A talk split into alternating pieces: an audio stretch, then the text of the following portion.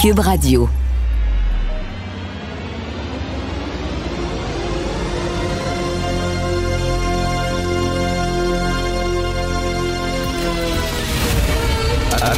Attention, cette émission est laissée à la discrétion de l'auditeur.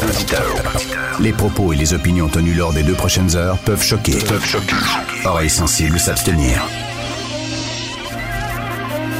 Richard Martineau. Martino. Un animateur pas comme les autres. Richard Martineau. Cube Radio. Bon jeudi tout le monde, comment vous allez? C'est la question que pose dans sa chronique José Legault aujourd'hui. Comment ça va? C'est une question qu'il faut se poser entre conjoints, conjointes, à nos enfants, parce que c'est pas facile. L'autre jour, Pierre euh, Nantel me disait qu'à Radio-Canada, on a diffusé un reportage sur la santé mentale chez les gens des médias. Euh, à travers pour, pour, pour la crise, face à la crise, parce que bon, vous, euh, monsieur, madame, euh, tout le monde, des fois, vous pouvez, euh, vous pouvez décrocher. Vous pourrez tirer à plug, vous pouvez tirer à plug en disant, moi, je cœuré d'entendre parler de COVID, puis tout ça, puis je prends un break. Puis d'ailleurs, je vous encourage à prendre un break de temps en temps. Nous autres, on est poignés là-dedans. Il faut lire tout ce qui se publie, il faut en jaser, il faut regarder des reportages. On est là-dedans tout le temps. On ne peut pas s'en sortir et on n'est pas fait en bois. hein. On est comme euh, tout le monde et on a des hauts et des bas. Et je vous, le dis que depuis deux jours, moi, je suis vraiment dans un down. Je vois pas le bout. Je vois pas le bout de cette affaire-là. Je trouve ça très difficile. On en jase avec ma blonde. On essaie de voir le bon côté des choses, mais Ce matin, j'étais assommé en voyant ces hôtels-là à Montréal et à Québec qui ferment. Euh, le Four Seasons qui est fermé parce que, bon, depuis que le restaurant Marcus, qui était très populaire au Four Seasons, a fermé les portes, on dit, ben, on va on va mettre la clé dans la porte. Euh, euh, le Saint James, là où débarquaient toutes les vedettes à l'époque, quand il y avait des shows à Montréal, quand on pouvait voyager, les Américains débarquaient là, les grosses vedettes débarquaient là. Le Saint James, c'était un hôtel extrêmement luxueux avec un bar magnifique en bas, fermé. Le Holiday Inn Centre-Ville, dans le quartier chinois, les meilleurs dim sum en ville au Holiday Inn, fermé, les hôtels. Puis là, tu dis, ben, ça va durer combien de temps? Là, ils demandent l'aide de l'État. On peut-tu aider tout le monde? On peut-tu aider tous les restaurants, tous les bars, tous les gyms, toutes les salles de cinéma, tous les hôtels, puis tout ça tout le temps? Combien de temps je ne vois pas le bout de ça? Et je vous avoue là, que j'étais assommé ce matin en voyant ça. là. La crise économique qu'on traverse, et euh, ça va durer combien de temps? Ça va durer deux mois? Ça va durer un an? Ça va durer deux ans? Je dire, je le sais pas, absolument pas. C'est, pas facile. Et on regarde aussi les tests. Il y a des gens qui attendent 10, 12 jours avant d'avoir les résultats de leurs tests. C'est, le nerf de la guerre. Les tests, le dépistage, c'est le nerf de la guerre. Tu penses que tu as des symptômes, tu pas sûr si c'est ça. Tu te fais tester. Ça prend 12 jours avant que tu les résultats. Qu'est-ce que tu fais pendant ce temps-là? Tu restes chez vous? Tu sens pas? Mais la plupart des gens sortent, mais d'un coup, ils sont infectés, puis ils l'ont, puis ils le donnent aux autres. Puis là, tu restes à la maison pendant 12 jours, puis finalement, tu es négatif. Tu as passé 12 jours chez vous, à pas travailler, à... C'est- un casse-tête épouvantable. Et là, je lisais à Outremont, là, dans la communauté acidique, là, oubliez ça, ils ont perdu complètement le contrôle. C'était dans deux Gazette, euh, et tellement que c'est Aaron Durfell, l'excellent journaliste de The Gazette, qui suit la pandémie vraiment de très très près, qui arrive toujours avec euh, des scoops, avec des graphiques et tout ça. Et là, il dit, écoutez, dans, la communauté acidique d'Outremont, c'est complètement délirant. Il y, a, tellement qu'ils ont envoyé une escouade, comme un SWAT team, une escouade pour parler à ces gens-là en disant, écoutez-vous à la télévision, là? Écoutez-vous radio, lisez-vous les journaux de temps en temps, savez-vous ce qui se passe exactement? Mais c'est ça qui arrive quand ton Dieu est plus important, quand ta vie au-delà, dans les nuages, est plus importante que ta vie sur Terre. En disant, mon Dieu va me protéger. Ben, regardez, regardez ce qui s'est passé à Brooklyn, une explosion euh, il y a quelque temps euh, de cas de rougeole. Pourquoi? Parce que la communauté acidique ne voulait pas se vacciner. Et la situation était tellement urgente que Andrew Cuomo, euh, le gouverneur de l'État de New York, a dû rendre le vaccin obligatoire pour tout le monde parce que ces gens-là ne voulaient rien savoir. Bref, euh, ça va pas. Annie Dufresne, avez-vous ça, la chanteuse Annie Dufresne, qui encourage les adolescents à faire des trous dans leur masque? a dit là, c'est pas vrai que vous allez porter des masques toute la journée. Faites des trous dans vos masques. C'est une autre affaire, ça. Les gens qui disent n'importe quoi. N'importe quoi. J'avais le docteur François Marquis. Le gars, il est chef des soins intensifs à Maisonneuve-Rosemont. C'est pas un bozo, là. Il, me dit, le système de santé est à veille d'être sur le point de rupture. On est en train de péter aux frettes. Ça, ça veut dire euh, moins, moins de gens qui vont travailler parce que, regarde, ils sont en burn-out dans le milieu de la santé. Il y en a qui, qui le pognent, qui doivent se confiner. Donc, moins de gens, plus de pression sur le système, plus de départs, plus de burn-out, moins de soins, etc. Et là, comme dit François Legault, ben, il faut protéger le système de santé. Donc, le docteur François Marquis me disait ça. Et il y avait aussi cette jeune médecin, euh, médecin le Cynthia Laureau, qui avait écrit dans Huffington Post, c'est-à-dire on est en train de péter aux frettes, puis euh, on a peur. J'ai la chienne, mes euh, camarades de travail, mes compagnons, mes compagnes de travail ont la chienne aussi parce qu'on se demande si on va pouvoir supporter la pression qu'il va y avoir sur le système de santé. Et là, il y a des gens qui écoutent ça, puis disent, oh, moi, il n'y a pas tant d'hospitalisation que ça. Il y a des cas, mais c'est pas de l'hospitalisation. Docteur Marquis me dit, oui, c'est vrai, il y a beaucoup de jeunes, c'est surtout les jeunes qui prennent la COVID ces temps-ci. Il y en a qui vont s'en sortir très bien parce qu'ils sont jeunes, parce qu'ils sont en forme, mais il suffit qu'un pourcentage de ces jeunes-là qui se ramassent à l'hôpital pour que soudainement, ça pète. C'est, c'est vrai le plaisir du Êtes-vous sur, êtes-vous sur le terrain, vous? Êtes-vous infirmier? Êtes-vous infirmière? Êtes-vous médecin? Non? Es-tu préposé, le Joe, euh, Joe, Joe connaissant, là? Non, ben, femme ta là-bas comme disait Joe Biden à Donald Trump, Will you shut up, man? C'est vraiment ça. Vous n'êtes pas sur le terrain. Les gens sur le terrain vous le disent qu'il y a un problème. Arrêtez là, de vous mettre la tête dans le sable. Bref, moi, je trouve euh, c'est vraiment au point de vue euh, économie, on ne pourra pas euh, aider économiquement tous ces gens-là au point de vue de la santé mentale. c'est très difficile. On va perdre une heure d'ensoleillement. Euh, les jeunes qui peuvent plus faire de sport dans les écoles, euh, qu'est-ce qu'on va faire? Euh, et, là, Mike Pence, il, parlait hier, il promettait un vaccin aux États-Unis avant Noël. Un vaccin avant Noël. Ben oui, on y croit au bout de ça. En attendant Godot, on est tous là, on attend le vaccin. Mais euh, est-ce que vous pensez des fois que peut-être ça peut prendre du temps avant que le vaccin vienne? Bref, pas facile. Éric Lapointe, encore un cas de violence conjugale. Il était complètement sous. Il dit oui, c'est mon combat contre l'alcoolisme. Regarde, Éric, meilleure façon de combattre l'alcoolisme, c'est d'arrêter de boire. Étape numéro un. C'est pas si mal, ça. Ben, en tout cas, bref, lui, il va s'en sortir. Une lettre d'excuse 3000 pièces à un organisme communautaire, puis C'est tout. Il va s'en sortir. Euh, la couronne s'est entendue avec l'avocat de la défense et euh, pas plus que ça.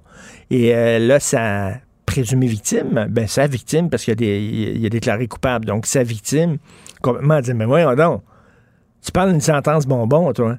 C'est-tu parce que c'est une vedette? C'est-tu parce que c'est une vedette que soudainement les, procureurs ont décidé de passer l'éponge?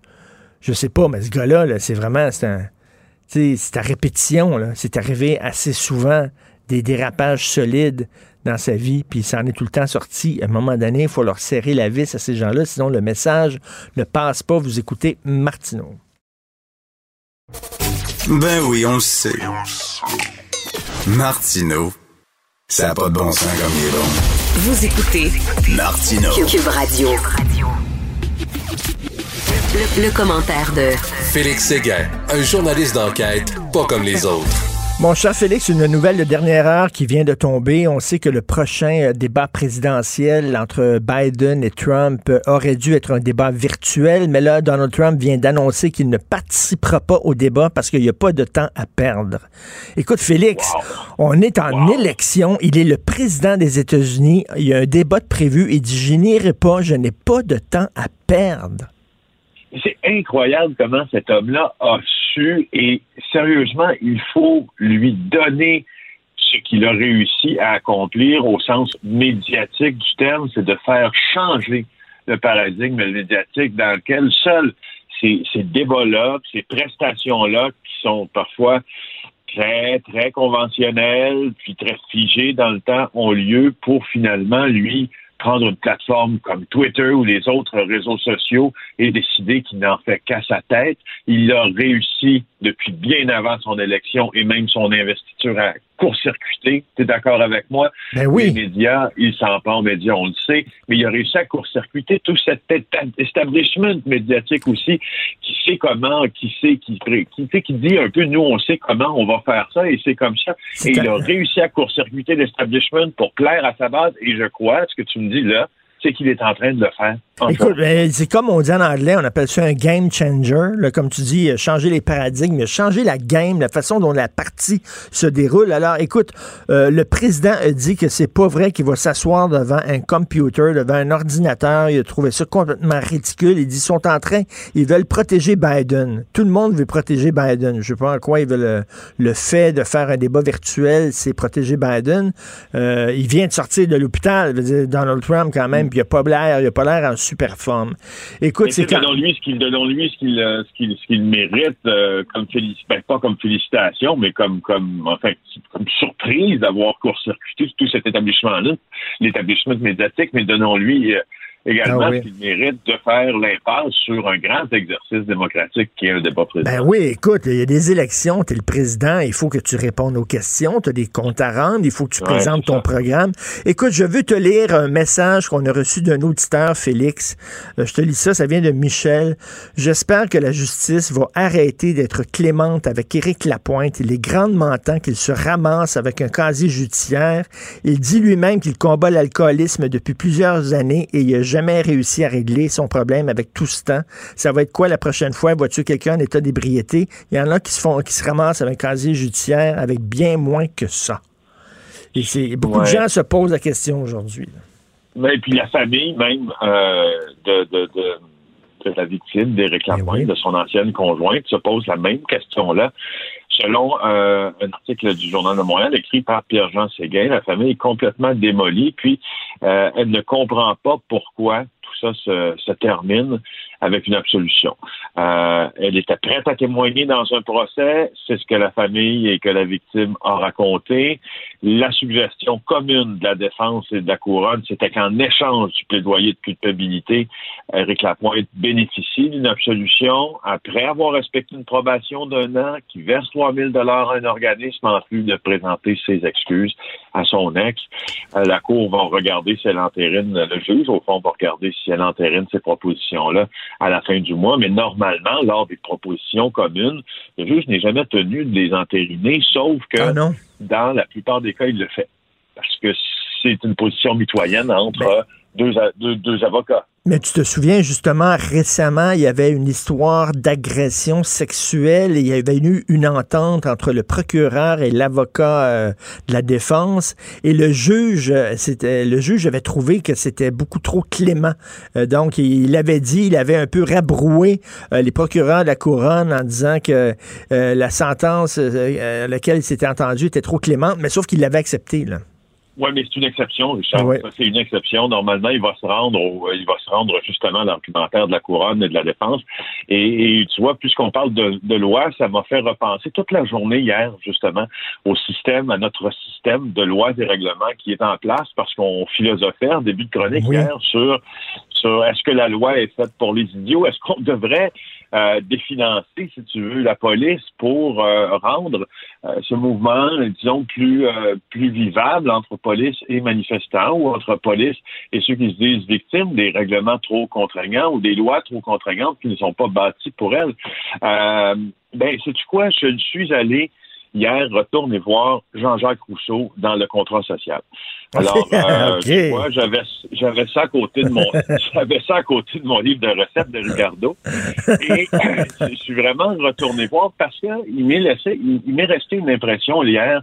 Parce que rappelle-toi, si on se disait pourquoi sont faites les lois, puis devrait-on définancer, devrait-on réduire le financement des gens qui appliquent les lois? Puis je suis retourné au sens philosophique du terme parce que je voulais pas qu'on ait l'air à dire nous, je pense pas que ni toi ni moi sommes euh, des, des, des, jusqu'au boutisme là, de la loi et l'ordre, puis il faut absolument que les lois soient plus sévères. C'est pas ça la question. La question, c'est de faire respecter celles qui sont en place.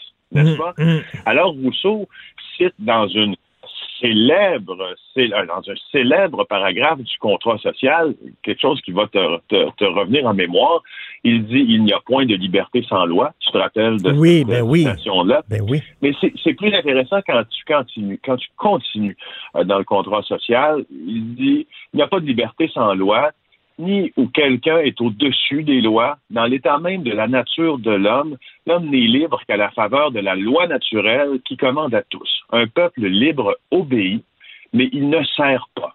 Il a des chefs et non pas des maîtres. Il obéit aux lois, mais il n'obéit qu'aux lois.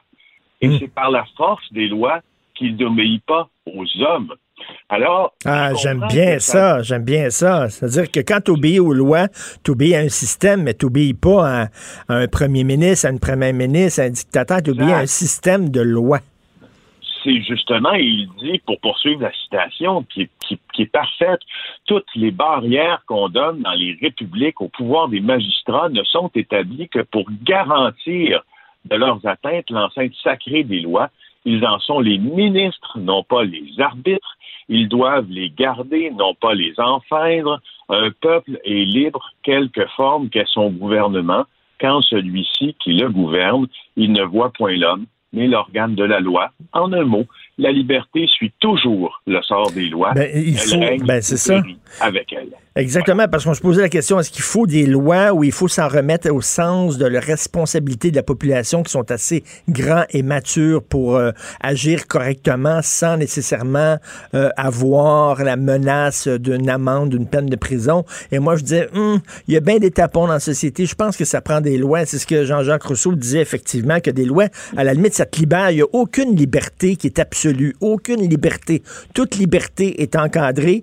Euh, ma liberté s'arrête ou la commence. Donc, ça prend des lois et c'est pas parce qu'il y a des lois que nécessairement on vit sous une dictature. Exactement, il faut le rappeler. la loi qui, la loi qui s'adresse au tapon garantit la liberté de ceux qui la, ceux qui la respectent. Exactement. Et, on se posait aussi cette question-là, c'est pourquoi puis par qui sont faites les lois, puis à l'image de quoi sont faites les lois? Elles sont faites à l'image aussi de ceux qui les ont votées, de sociétés dans lesquelles elles ont été votées. Et quand on regarde notre code civil et notre code criminel, ben ma foi, c'est peut-être pas le système de loi le plus contraignant ben, Alors, on a un peu de chance, au fond. Tout à fait, tout à fait. Écoute, tu un gars avec une grande amplitude. Ça va de Ricardo à Jean-Jacques Rousseau. Écoute, bravo, euh, bravo Félix. Écoute, je sais que tu es allé, es allé en Floride récemment. D'ailleurs, tu as dû te confiner à ton retour. Est-ce que c'était pour, euh, pour faire le reportage qu'on va voir ce soir à JE? Oui, ce soir, JE, à 20h, on va justement euh, revenir sur cette, euh, ce séjour euh, floridien. C'est en fait un exercice politico, pandémico, politique. tu sais, je veux dire, ou je disais plutôt politico, pandémico, sanitaire, c'est ce que je disais au départ, parce que au fond, on se demandait, d'abord, on est parti avec un postulat de départ qui, tu en conviendras, est assez simple, puis dont on a déjà entendu parler. Qu'est-ce qu'ils vont faire nos fameux snowbirds? Oui. Alors, c'est pas une question qu'on comprend à la légère, au fond, parce que, tu sais, quand même 3,5 millions de Canadiens qui se rendent euh, en Floride l'hiver. Euh, les, les, Canadiens possèdent, Richard, tiens-toi bien, pour 35 milliards de dollars d'immobilisation en Floride, donc d'immobilier. Alors, ils sont importants pour l'économie de certains coins du sud de la Floride. Et puis, euh, ils font travailler, il y a plus de 500 entreprises qui sont gouvernées par des Québécois, qui font travailler 35 000 personnes. Donc, tu vois, c'est pas anecdotique. Euh, les Québécois en Floride et les snowbirds non plus. Par contre, euh, on a on a décidé de prendre la, la chose, si tu veux, euh, avec un avec un angle différent après avoir parlé des des snowbirds et de ce qu'ils feront. tu sais, pour te dire, là, en fait, le 76 des snowbirds veulent retourner en Floride. Oui, d'accord. Est-ce qu'ils vont pouvoir le faire en avion? Certainement, pour plusieurs, tant que la frontière terrestre n'est pas ouverte.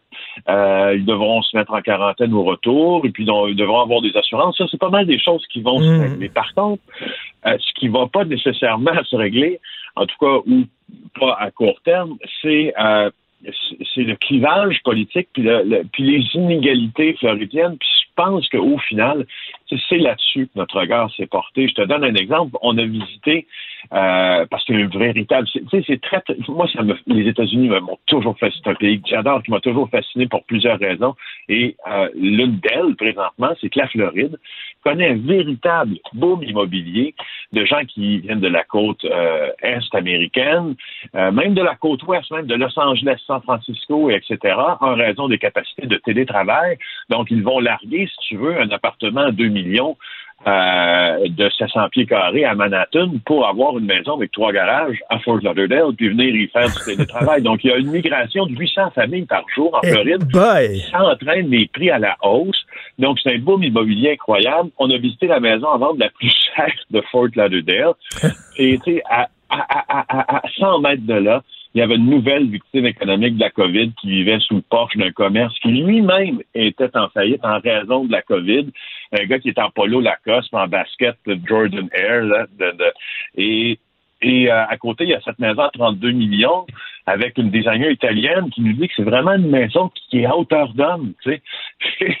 Donc on exploite ce côté inégal. Ben, la c'est ça, c'est ben, le pays des extrêmes, là, où tu peux avoir quelqu'un de très, très riche et à côté de quelqu'un de très, très pauvre. Écoute, à Miami, là, t'as des petites îles à Miami, c'est des, des mansions, c'est des, des maisons là, de plusieurs millions de dollars, puis euh, très peu loin de là. De l'autre côté du pont, t'as des gens qui vivent dans la, la misère la plus épouvantable. Et c'est à Miami-Dade, c'est dans le comté de Miami-Dade euh, que se trouve Homestead, qui est l'une des villes les plus touchées par euh, la, la propagation de la COVID-19 euh, aussi euh, aux États-Unis. Deuxième après Los Angeles, au fond. Euh, puis on y est allé et c'est à, à Miami-Dade que, dans le comté, que les fossés, justement, se creusent euh, de manière plus large entre les riches et les pauvres. À Homestead, il y a une personne sur quatre qui vit sous le seuil de la pauvreté, c'est 25% mais c'est quand même une ville, et c'est justement, et, et on verra là plusieurs paradoxes dans cette émission-là, c'est quand même une ville euh, où, où on va voter républicain. Euh, c'est quand même une ville où il y a comme une forme de trumpisme à la vie, à la mort. Alors, ça Mm. va être spécial de voir un peu ça. Ça va être spécial aussi de que tu puisses euh, euh, défaire ou que certains puissent défaire leurs idées reçues sur qui est républicain. Sais, moi, j'ai rencontré des, des photographes sous-marins environnement- environnementalistes convaincus Eh mais ben oui. sont républicains à la vie, à la mort. Écoute, pas il y a- nécessairement d'ailleurs, en- en- comme ça. En Floride, il y a beaucoup de gens là, latinos, là, de, de gens qui viennent du Mexique, qui vont voter Trump, qui sont Trumpistes. Donc, effectivement, au-delà des clichés, c'est euh, c'est quand même, il y a des gens, des fois, ça peut nous surprendre euh, qui votent Trump. Et si vous voulez euh, ce soir voir euh, Félix Séguin en chemise hawaïenne, en short et en c'est c'est ce soir à JE. À quelle heure, JE? Euh, c'est à, euh, bon, ah, à 20 heures. Désolé. 20 Oui, je- heures, je 20 rappelle. heures. Oui. Écoute, je te laisse euh, soit à Ricardo, soit à Jean-Jacques Rousseau, selon euh, tes humeurs. Merci beaucoup, Félix Séguin. Merci. Bonne journée. Bye. Merci. Félix Séguin du Bureau d'enquête du Journal de Montréal. Cube Radio. Cube Radio. En direct à LCN.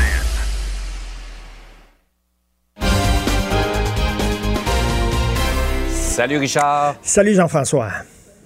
J'ai hâte de t'entendre là-dessus, euh, connaissant ton euh, opinion bien arrêtée sur la liberté d'expression. Facebook a décidé de fermer certaines pages qui étaient, entre autres, reliées à la fameuse mouvance euh, QAnon. Est-ce que c'est une bonne idée? Ben c'est ça. Ben je vais expliquer c'est quoi QAnon. Si vous pensez qu'il y a Ouais. des coucous dans la vie, ça c'est les super coucous, ok?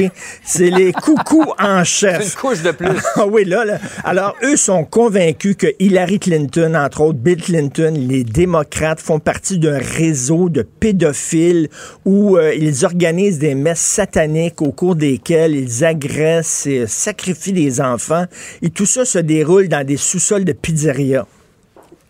Hello! Ouais, le Pizzagate aux États-Unis. Il y avait un homme armé, d'ailleurs, qui s'était présenté dans un. Ben justement, justement, d'où le danger. On dit, écoutez, ces gens-là ont quand même une certaine influence, Quanon, même si ça a Mm. l'air complètement fou. Il y a un homme armé, là, qui est armé jusqu'aux dents, Mm. qui s'en allait justement délivrer, libérer des enfants. Il était sûr qu'Hillary Clinton gardait des enfants prisonniers dans le sous-sol Ouais. d'une Dans pizzeria. le sous-sol, le- problème, c'est qu'il n'y avait pas de sous-sol dans cette pizzeria-là. C'est comme, c'est n'importe quoi. Euh, là, Facebook a décidé de les fermer, de fermer leur page. je me pose la question, Jean-François. C'est pas un cadeau extraordinaire qu'on est en train de leur donner parce que que disent ces gens-là? Et entre autres, Alexis Cossette-Trudel euh, fait partie de la gang de Quanon. Il m'avait dit, on le voit là, là il m'avait dit dans une entrevue qu'il croyait qu'effectivement Hillary Clinton était dans un réseau pédophile. Tout ça. Donc, euh, est-ce que c'est pas un cadeau qu'on leur fait? Parce que ces gens-là disent justement, on possède la vérité, puis on est un danger euh, mm-hmm. à l'establishment et à l'élite, et ils veulent nous faire fermer la gueule, ils veulent nous museler parce que nous possédons la vérité, nous sommes dangereux. Et là, justement, eh ils vont dire, regardez, c'est la preuve, on nous censure. Ben oui, c'est la preuve. Et là, on est en train de leur donner de l'importance. C'est un cadeau qu'on leur donne. Et moi, je pense que la meilleure façon de lutter contre une fausse idée, une fausse information, est d'arriver avec de vraies informations. Donc, avoir des pages Facebook qui démontrent les théories du complot. Parce qu'écoute, il y en a énormément. Si on se met à la chasse aux théories du complot, il va falloir fermer les pages qui affirment que Jean-François Guérin est un reptilien, euh, les pages qui affirment que je suis un Illuminati. Euh, écoute, on n'a pas fini les climato-sceptiques, etc. Est-ce qu'on va se mettre... Tu sais, c'est comme... Puis je m'excuse, C'est vrai, c'est où on met la, barre pour, fermer des pages? Censurer Facebook, là, c'est comme aller dans, le milieu du fleuve Saint-Laurent, de faire ça puis d'essayer d'arrêter le courant avec les bras en croix comme ça. Là, En disant, non, c'est pas demain la veille. Donc, je pense qu'on est peut-être en train de leur donner un cadeau, ces gens-là. Et ils vont, ils vont réussir soit dans le dark web ou soit dans un, dans mhm. un autre réseau parallèle à se parler entre eux. Bref, je pose la question. Oui, effectivement. Mais toute la question aussi de, tout ce qui est véhiculé concernant la santé publique, les gens qui véhiculent de fausses informations. Euh, sur la santé publique, ce qui peut être un risque pour la santé. Est-ce qu'on doit agir là aussi euh, à un moment donné où tu arrêtes, où tu... Oui, c'est ça. Je pense que la meilleure façon de lutter contre les fausses informations, c'est par des vraies informations qui sont rigoureuses. Absolument. Par ailleurs, euh, bon, les chiffres sont impressionnants. On se demande bon, combien de temps on en a à vivre des, privations de, de, nos libertés là, à cause de, ce virus-là. Tu te demandes, toi, si carrément on n'aura pas à apprendre à vivre avec ce virus-là? Écoute, euh, moi, je suis comme tout le monde. Hein. J'ai des bons jours, puis j'ai des mauvais jours. J'imagine, euh, Jean-François, tu es comme mm. ça. Puis depuis deux jours, je trouve ça dur. Là. Je vois pas la lumière au bout du tunnel. Et je me, je me pose la question, parce que là, on est en situation d'urgence, d'urgence sanitaire. Et le mot le dit, une urgence, c'est qu'il faut que tu agisses rapidement pour régler un problème qui est temporaire. Tu sais, euh, quand il y a un ouragan, mettons, tu es en Floride, il y a un ouragan, tu stockes de la bouffe dans la maison, tu barricades tes fenêtres, tu vas dans le sous-sol, t'attends, l'ouragan passe, tu sors, tu reprends ta vie. Là, on est comme dans le sous-sol avec des cannes de bine et ça peut durer quoi? Deux mois? Quatre mois? Mm-hmm. Un an, Jean-François? Deux ans, on le sait pas. On attend le vaccin. Le vaccin va-tu venir? À quelle vitesse? Mike Pence, euh, hier, disait que le vaccin, il promet un vaccin avant Noël. On verra, là. On verra. Je suis pas sûr que je le crois, mais à un moment donné, est-ce que, là, je vois tous les hôtels fermés à Montréal et à Québec, les restaurants, les problèmes de santé mentale chez les jeunes, les jeunes qui ne font pas de sport d'équipe. Euh, j'avais Jean-François mm. Robert, le ministre de l'Éducation, et j'ai dit, est-ce qu'au gouvernement, vous pensez que, bon, bon, oui, il y a un plan d'urgence, mais est-ce que vous discutez que peut-être qu'on est comme ça pendant deux ans? Y a-t-il un plan B, c'est-à-dire vivre avec le virus et l'affronter et le confronter? On ne peut pas rester dans le sous-sol, enfermé tout le temps en attendant le maudit vaccin qui peut-être ne viendra pas. Donc, y a-t-il un plan B? Si oui, pouvez-vous nous l'expliquer, s'il vous plaît? Pouvez-vous nous en parler? Parce que là, et Tu t'as vu, il y a une pétition qui a été signée par des médecins et des spécialistes aux États-Unis qui disent, ben là, il faut peut-être voir au-delà du confinement, là, puis peut-être essayer de penser qu'il va falloir vivre avec ce virus-là pendant longtemps.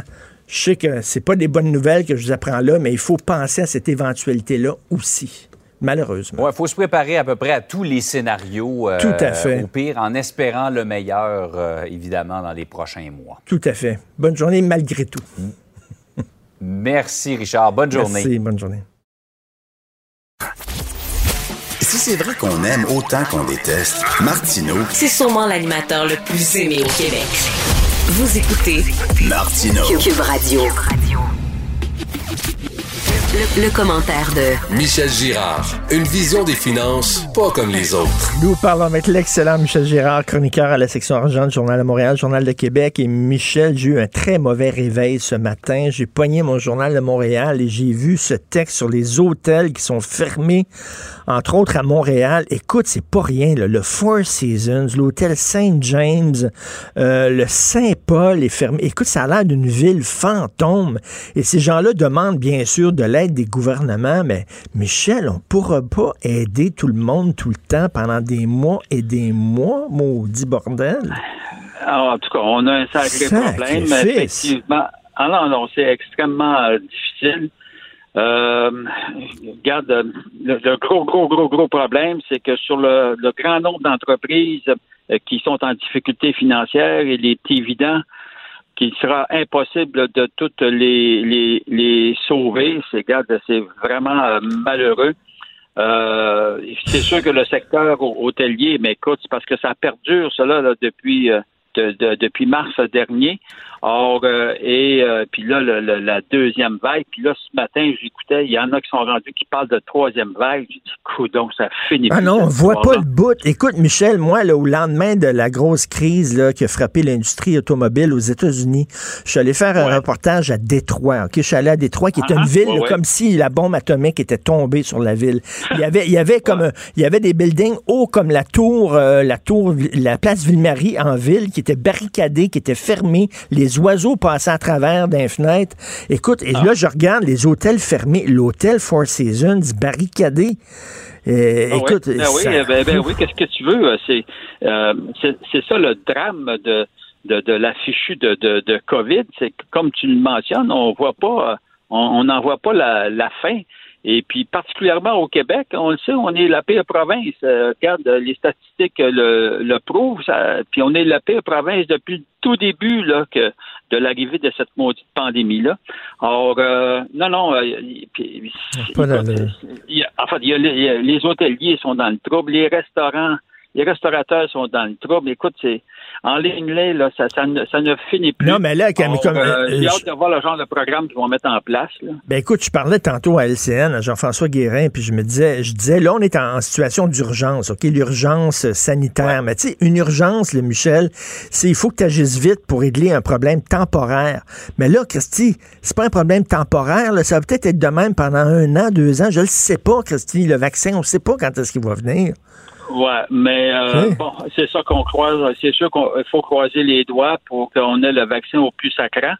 Moi, là-dessus, moi, je t'avoue que je reste optimiste, optimiste. pour qu'on ait le fameux vaccin d'ici euh, la fin de l'année en cours. Euh, moi, je, je, suis assez optimiste. Écoute, il y a tellement d'entreprises, évidemment, mm. pharmaceutiques qui sont impliquées. Les, les, plus grands cerveaux du monde mm. sont impliqués pour trouver le fameux vaccin. Je peux pas croire euh, quand tu réussis à te promener et à faire la navette entre la, entre la Lune puis nous autres, là, hum. à un moment donné, puis l'espace, euh, qu'on réussira pas avec toutes les énergies qu'on déploie. Ben, j'espère.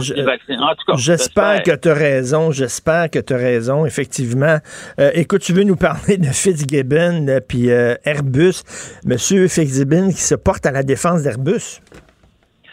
Écoute, des fois, il me décourage, Pierre Fitzgibbon, notre ministre de l'Économie avec son assurance débordante dans, dans, dans, ses propos. Alors, ben oui, alors, euh, tu sais, comme moi, hier, euh, ben, hier le journal, euh, notre collègue Sylvain Larocque rapportait là, que Airbus avait décidé de faire faire la finition de, de sa nouvelle ligne de jet A220. C'est parce que le A220, c'est l'ancien l'appareil C-Series, mm. qui a été converti quand Airbus euh, en a pris possession et ils l'ont changé pour le A220. Alors, parce que nous, en fait, là où c'est frustrant pour nous, c'est qu'au Québec, on a deux centres de finition. On, a une grande expertise du côté de la finition des avions, le centre Bombardier, puis, un, autre centre euh, à Mirabel. Et euh, bon, Airbus, qui est évidemment propriétaire maintenant du A220, même si Québec détient 25% des parts de l'avion, a décidé qu'il faisait faire la finition de, de sa nouvelle ligne de jet A220 euh, aux États-Unis, là, avec la firme avec qui ils font affaire pour les autres avions. Or, euh, et euh, puis, mais moi, ce qui m'a choqué, c'est de voir que Fitzgibbon euh, il trouvait, lui, que c'était une bonne nouvelle. Mais pourquoi? Pourquoi? non, non, mais c'est une bonne, parce, parce que les, les jets, euh, là, 220 qui est converti en jet, il dit on les aurait pas eu si, euh, si, si, si, si euh, Airbus n'avait pas lancé. En tout cas, bref, pour lui, euh, pour lui, c'était une bonne nouvelle. Imagine-toi, c'était une bonne nouvelle. C'est toujours la même maudite parce qu'il affaire. trouvait- parce qu'il trouvait que c'était marginal ce que ça pouvait rapporter pour nos centres. C'est pas de même que ça marche, c'est le message que ça lance à travers le monde. Ben, Quand tu as un complètement. avion super performant, le propriétaire Airbus décide de faire faire la finition de ces jets là-bas. Dans le monde, là, ça veut dire quoi? Ça veut dire que finalement, c'est la firme euh, la firme installée aux États-Unis qui est qui devient renommée pour ton avion dans la finition au lieu que ce soit nous. Ben oui, puis écoute, c'est tout le temps la même affaire. Quand une entreprise québécoise se fait avaler euh, par une entreprise Voilà. étrangère, ils nous disent toujours faites-vous-en pas, faites-vous-en pas au Québec. On va vous donner des contrats, puis on va on est puis ben, jamais. De- tu sais, Ils, ils, respectent pas leurs promesses. Puis là, on l'a vu, Airbus qui s'en c'est va des paroles, c'est des, c'est des paroles, complètement. des engagements en l'air. Puis le problème, c'est que le gouvernement, dans ce cas-ci, qui a signé le contrat, n'a pas pensé, comprends-tu, les attacher. Parce que tu, comprends quand tu détiens 25% c'est énorme, là. C'est- énorme, là. Alors, puis que ton avion qui est fabriqué ici même, là, tu sais, comprends-tu, assemblé ici même, ben non. euh, puis ton ministre, euh, ton, ton ministre d'économie, ben, il dit, c'est pas grave. Mais qu'est-ce que ça donne, Michel, d'acheter des actions au sein d'une entreprise en disant on va avoir un certain contrôle si tu l'exerces pas, ce contrôle-là? Ça donne quoi? Ben, le gros problème, évidemment, on sait qu'avec euh, le l'appareil C-Series, on a investi 1,3 milliard. On détenait au départ presque 50% du C-Series. Après ça, bien évidemment, Bombardier était dans le trouble financier. Ils l'ont cédé gratuitement à Airbus. Nous autres, on, se retrouve avec le 25 mais euh, finalement, on n'a on aucun pouvoir. La preuve, c'est qu'on on, on vient de le voir. Alors, euh, avec c'est- c'est Ben oui, puis notre c'est un exemple encore à chaque fois que tu cèdes tes entreprises à des étrangers ils s'en fichent, comprends-tu? Ils s'en fichent carrément. décision est ailleurs. Ben voilà. Complètement. Et le, notre rame, euh, les, les, les, les wagons sont fabriqués en Inde par une industrie, c'est quoi? Là? Je pense que c'est une firme française. Puis le, le- les piliers en C'est ciment. C'est Alstom. c'est C'est- Alstom. Quand la Caisse de dépôt a donné le contrat des trains indiens, ça, ça c'est le à mon avis, l'un des plus gros scandales. Les trains indiens qu'on va voir euh, sur notre fameux système, ça n'a aucun bon sens. Parce que c'est nous-mêmes qui l'avons payé, en ça, c'est encore pire. On a payé entièrement la facture. Non, non, mais on a payé entièrement la facture du REM. Et puis, on va voir, tout ce qu'on va voir à l'extérieur, c'est des trains indiens que notre caisse de dépôt a accepté. Regarde bien. Avec notre argent. Non, non, mais faut le C'est faire. c'est incroyable. Puis en même temps, puis le- le- le- notre euh, ministre de l'Économie nous regarde dans les yeux puis dit c'est une bonne nouvelle, ça. On devrait être Ah content. oui, ah oui, oui. Puis en plus, il se, fait- il se permet de faire la leçon à notre collègue, à notre collègue en, en laissant entendre il n'a pas compris le, le dossier. Ben non, il y a juste lui qui, qui a compris. c'est incroyable. Merci, Michel. Merci beaucoup. On se reparle demain. Salut. Gilles Proulx. Le où, quand, comment, qui, pourquoi ne s'applique pas sa ricanade? Parle, parle, parle, genre, genre, genre. Gilles Proulx. C'est ça qu'il manque tellement en matière de journalisme et d'information. Voici le commentaire de Gilles Proulx. Gilles, vous le croirez peut-être pas, mais quand j'étais petit, quand j'étais jeune, il y avait des joueurs québécois au sein du Canadien de Montréal. Je me souviens. là. le Canadien de Montréal, il était à 70 québécois et il a atteint la gloire. Et depuis ce temps-là, c'est une équipe de russo-américains et euh, qui ne gagne pas. faut quand même rappeler ça à tous ces tordus qui disent à talent égal, on va choisir le talent avant autre chose. Alors ce matin, ma pensée va justement vers Guy Lafleur. Oui. Euh, tu t'en rappelles, on en a parlé il y a quelques semaines avec lui, avec force et détermination, il va s'en sortir, et qui disait justement, il rappelait cette belle époque où il y avait un noyau des nôtres, une camaraderie très intense, une amitié, et les résultats étaient là. Alors là, on peut se demander que c'est clair qu'au Centre Bell, l'œuvre de déquébécisation du Canadien se poursuit. Et euh, euh, quels que soient les commentaires à la menthe des grands experts d'estrade, tu connais pas ça, tu es pro, de quoi tu te mêles? Je sais que les gars ont deux jambes aussi musclées que les jambes d'un autre joueur, puis ont deux patins, puis sont capables de jouer. Alors, le Canadien choisit zéro Québécois, malgré huit talents de la Ligue junior majeure du Québec, et ces huit talents-là vont devenir justement des joueurs C'est drôle, tous les joueurs qu'on refuse, on remarquera qu'ils deviennent des joueurs prédominants dans leur équipe respective à l'extérieur. C'est drôle aussi, Jeff Molson, au lendemain, quand il a réacheté le Centre Bell, disait va falloir québéciser l'équipe du Canadien. C'est drôle, Serge Savard, un fin connaisseur, avait dit va falloir québéciser l'équipe du Canadien si on veut créer un attrait. C'est drôle, Guy Lafleur, pas plus tard qu'il y a trois semaines, parlait justement de cette période, et on le sait, ils ont raison, ces gens-là, puisque depuis ce temps-là, l'équipe russo-américaine et canadienne ne gagne pas. Ben oui. Alors, vive les Américains, vive les Russes, et puis qu'on appelle ça encore les Canadiens de Montréal. Parce que là, il y a des gens qui me disaient, là, ouais, ouais, ouais, mais qu'est-ce que ça donne d'avoir des Québécois? L'important, c'est qu'ils scorent. L'important, c'est qu'ils gagnent. On s'en fout de quelle langue ils parlent. Ben oui, mais là, ils gagnent pas. Fait que tant qu'à scorer dans nos buts euh, en, parlant russe ou anglais, ben, j'aime mieux scorer dans nos buts en parlant québécois. Faire. Premièrement, mais par rapport à ça, quand tu parlais québécois, ils gagnaient. C'est ça la maudite histoire. Et les joueurs qu'on laisse aller, ils deviennent des bons joueurs ailleurs. Ils voient pas ça, eux autres, ces, ces grands experts de strat qui se font la gueule dans les antennes de radio puis de télévision. Ils voient pas ça, eux autres. Non, la sentence là, qui a été euh, donnée à Éric Lapointe, c'est un peu n'importe quoi. Exactement, la caricature de la justice, la justice bonbon, pointe à l'horizon, encore une fois. Éric Lapointe braille, regrette, s'excuse d'avoir malmené une jeune fille, et voilà que l'avocat beau parleur va réussir, il s'appelle Jacqueline Turcot, va convaincre la couronne il convainc la couronne de lui accorder un sauf-conduit avec un sans dossier. Mais c'est incroyable. Vous n'avez qu'à dire que, encore une fois, vous le regrettez, vous lâchez des lames de crocodile et hop, le tour est joué. Alors, on va euh, fournir la même formule à Éric Salvaille et à Gilbert Rozon quant à Yette, et on se demande pourquoi on ne rit pas ou on rit de la justice du Québec. Ben, pensez-vous que la, célébrité d'Éric Lapointe a joué dans la décision de la couronne de s'entendre avec euh, les avocats de la défense?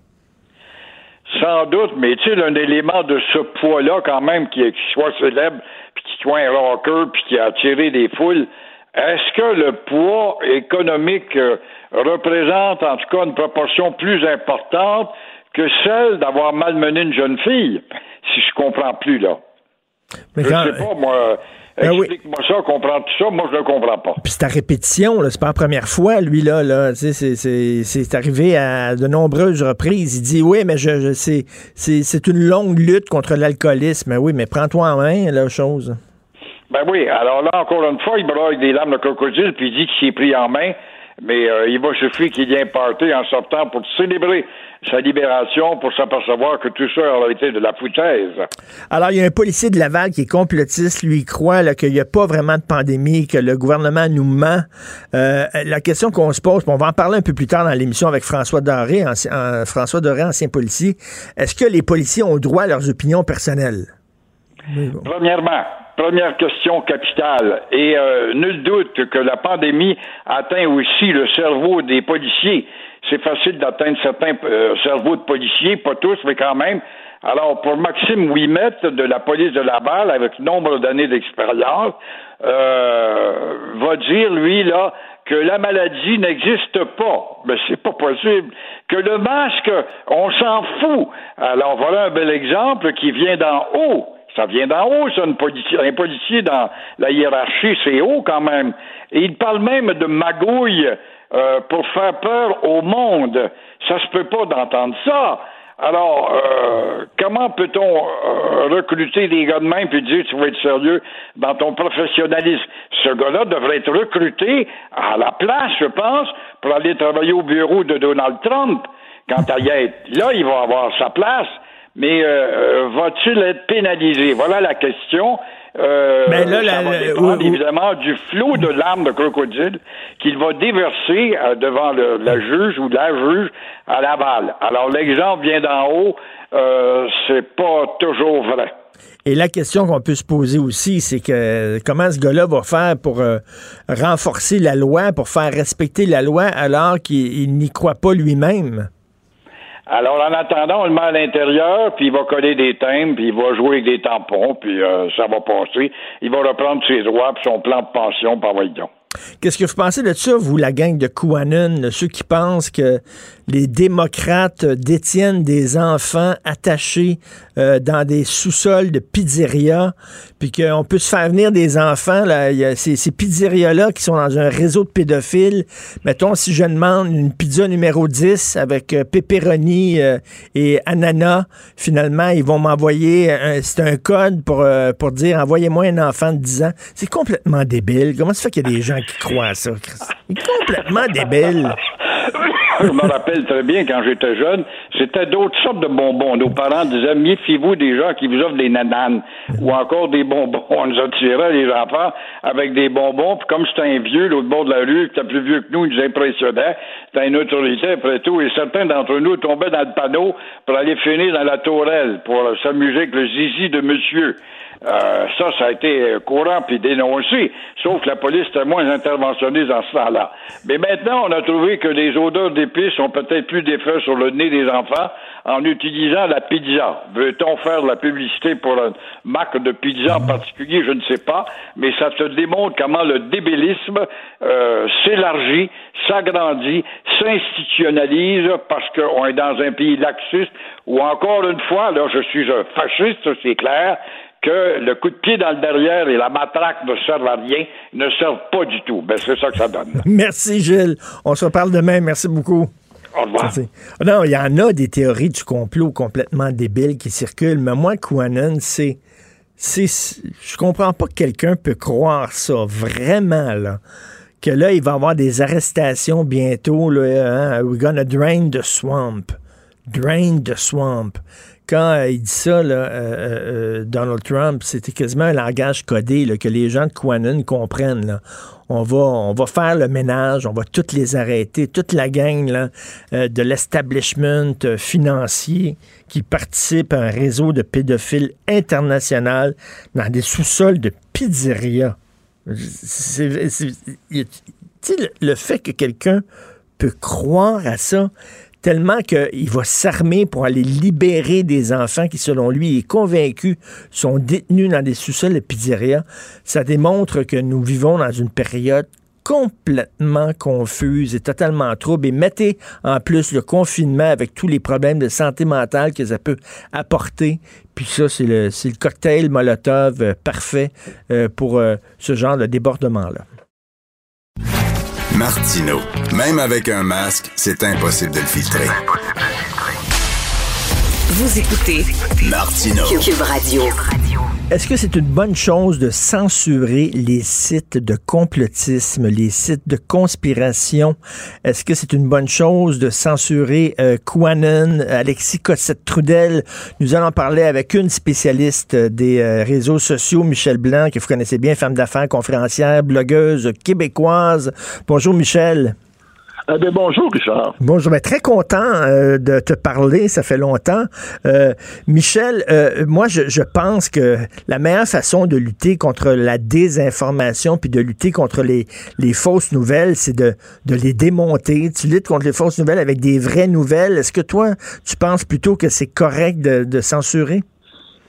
Moi, je te dirais que c'est des victimes collatérales d'une guerre larvée euh, entre les GAFA et euh, le président Donald Trump. Euh, parce que si on fait un petit peu d'histoire, les GAFA se sont toujours présentés comme étant des hébergeurs ou comme des, des- des fournisseurs de services Internet. Donc, ils n'étaient pas des éditeurs et n'avaient pas de contrôle sur ce que les gens mettaient en ligne. Ils, ne, ils étaient protégés par la loi en se présentant comme euh, des euh, conduits de l'information et non pas comme des éditeurs. Puis on va, on va se rappeler aussi que, évidemment, avec euh, la guerre contre la pédopornographie, après ça, la guerre contre le terrorisme, euh, ben, ils ont commencé à filtrer puis à censurer. Maintenant, euh, on sait que depuis l'hiver dernier, M. Trump lui-même a été plusieurs fois censuré, entre autres, par, par Twitter. Et, et, à partir de ce moment-là, au mois de mai, il a fait un executive order qui avait pour but d'enrayer la censure en ligne. Maintenant, le FCC et le président américain ont dans leur mire les GAFA. Et les GAFA ont tout intérêt à ce que M. Biden gagne parce qu'ils savent qu'après l'élection, ils vont passer dans la moulinette. Et QAnon, entre autres, euh, qui est un grand promoteur euh, de, M. Trump et des théories euh, favorisant M. Trump, de toute évidence, ça ne fait pas l'affaire des GAFA parce que si QAnon est encore en ligne, ben, il va inciter plusieurs Américains à voter pour M. Trump. Donc, euh, il y, a, toute une dimension politique. C'est une guerre politique, là, finalement. Là. Ils, quoi, ils savent qu'ils sentent que le vent est en train de tourner, les démocrates vont gagner les prochaines élections. Fait que là, ils veulent euh, être chumés de avec les démocrates. Fait que là, ils coupent, euh, ils veulent censurer Quanon, qui est pro-Trump, pour avoir les démocrates dans leur poche. C'est ouais, intéressant comme vision, ça. Oui, puis euh, il faut comprendre que Trump, là, en plus de ça, il voulait démanteler euh, ce qu'il considère avec raison être un monopole euh, des GAFA. donc pour eux autres, là, c'est pas très, très avantageux politiquement que Trump passe. ça, c'est le premier point. Le deuxième point, si on regarde, c'est clair qu'il y a eu tout le temps des scandales avec Facebook, avec ses techniques de modération. Parce que Facebook, euh, c'est une entreprise américaine euh, qui a le droit de faire ses politiques euh, d'utilisation comme elle veut, mais ces politiques-là changent aux trois mois. Maintenant, les modérateurs sont souvent installés dans des pays qui ne sont pas des pays très, très riches. et ces modérateurs-là, par exemple, pour le, franco le, français, sont au Maroc.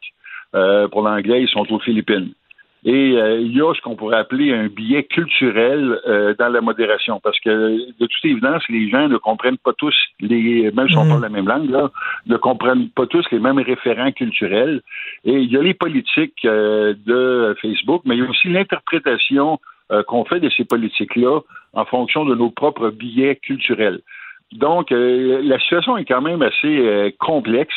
Et puis on arrête où, Michel? là, on s'en prend, mettons, à QAnon. Après ça, c'est quoi? C'est ceux qui, les flat earthers qui croient que la Terre est plate. Après ça, ça va être euh, ceux qui croient aux Illuminati, les climato-sceptiques, ceux qui croient aux reptiliens. dire, on arrête où, là? Oui, puis euh, même qu'on se rend compte, par exemple, comme, comme pour la Chine, quand Google est entré en Chine, euh, Google permettait de censurer ce qu'on appelait la Grande Muraille de Chine. plusieurs mots, comme par exemple les droits civils, les droits humains, euh, c'est des recherches que vous ne pouviez pas faire sur Google en Chine. Euh, puis finalement, mais, après des, des, des, esclandres, des gens de, la protection de la vie privée et des activistes politiques américains, mais Google est sorti de la Chine.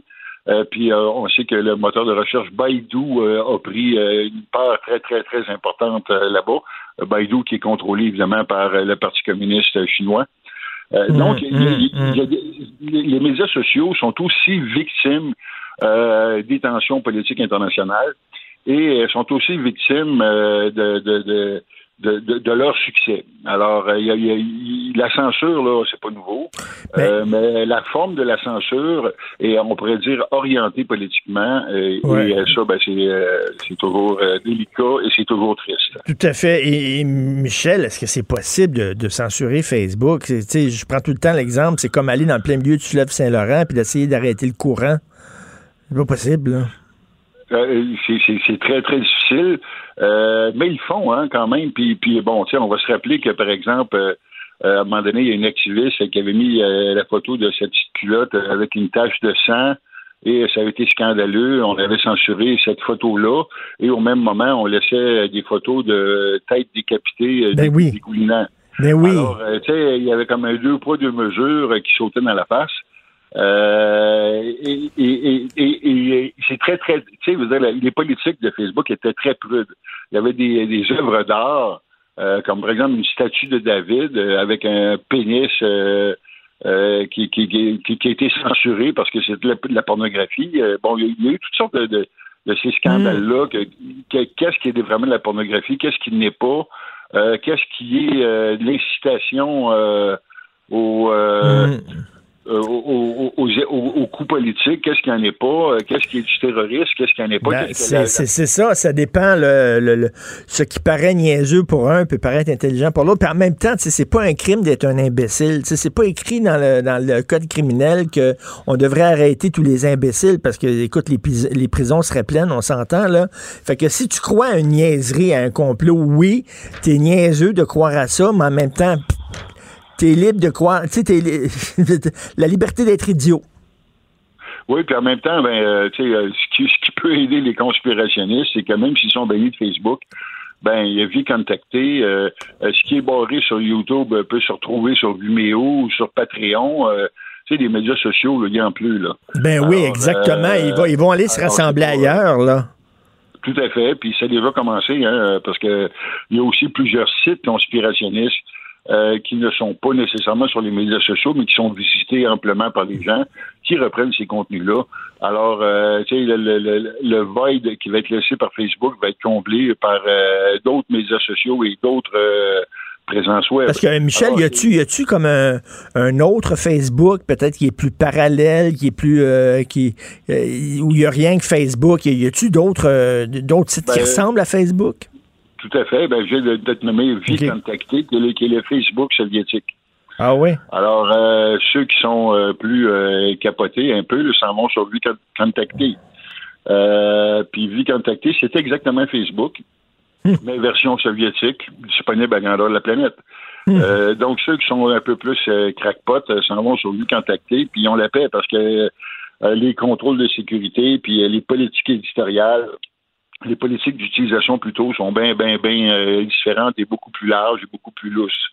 Euh, fait que les, les, tu sais, les médias sociaux, là, euh, il y en a plein, là. Alors, Ben oui. pas, Écoute, t'en- bloques un, puis il y en a dix qui vont qui vont apparaître là, ailleurs. Il y a pas, on peut pas vraiment régulariser ça. Puis en même temps, on leur donne un cadeau parce qu'ils disent, regardez, ils veulent, ils veulent nous museler, ils veulent nous réduire au silence, ils veulent nous imposer le silence. C'est la preuve qu'on a raison.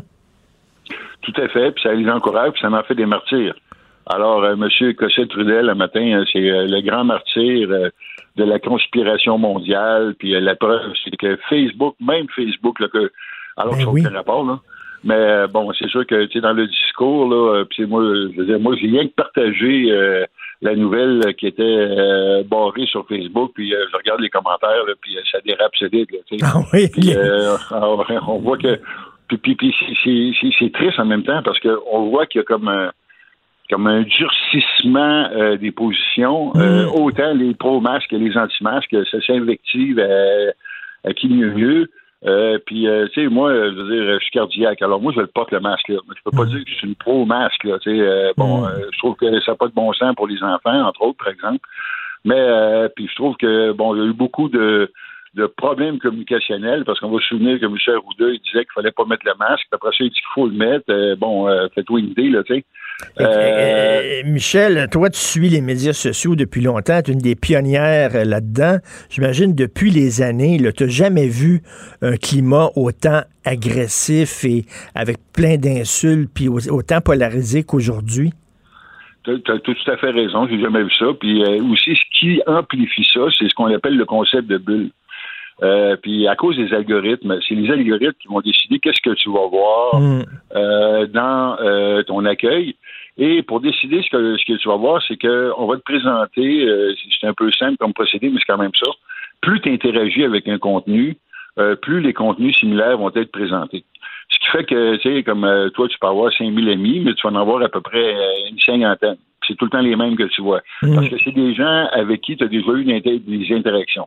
Donc, si tu aimes des contenus conspirationnistes, on va te montrer encore plus de contenus conspirationnistes. Donc, ça te rassure, puis tu dis que tout le monde doit passer comme toi, parce que c'est rien que ça que tu vois dans ta, dans ta timeline. Ben, c'est ça, puis t'es jamais confronté à des gens qui pensent pas comme toi. Fait que c'est ce qu'on appelle des, des, des chambres d'écho, là. Euh, tu es entouré de gens qui pensent comme toi. Fait que là, ça, ça, ça fait rien qu'alimenter ton obsession, là.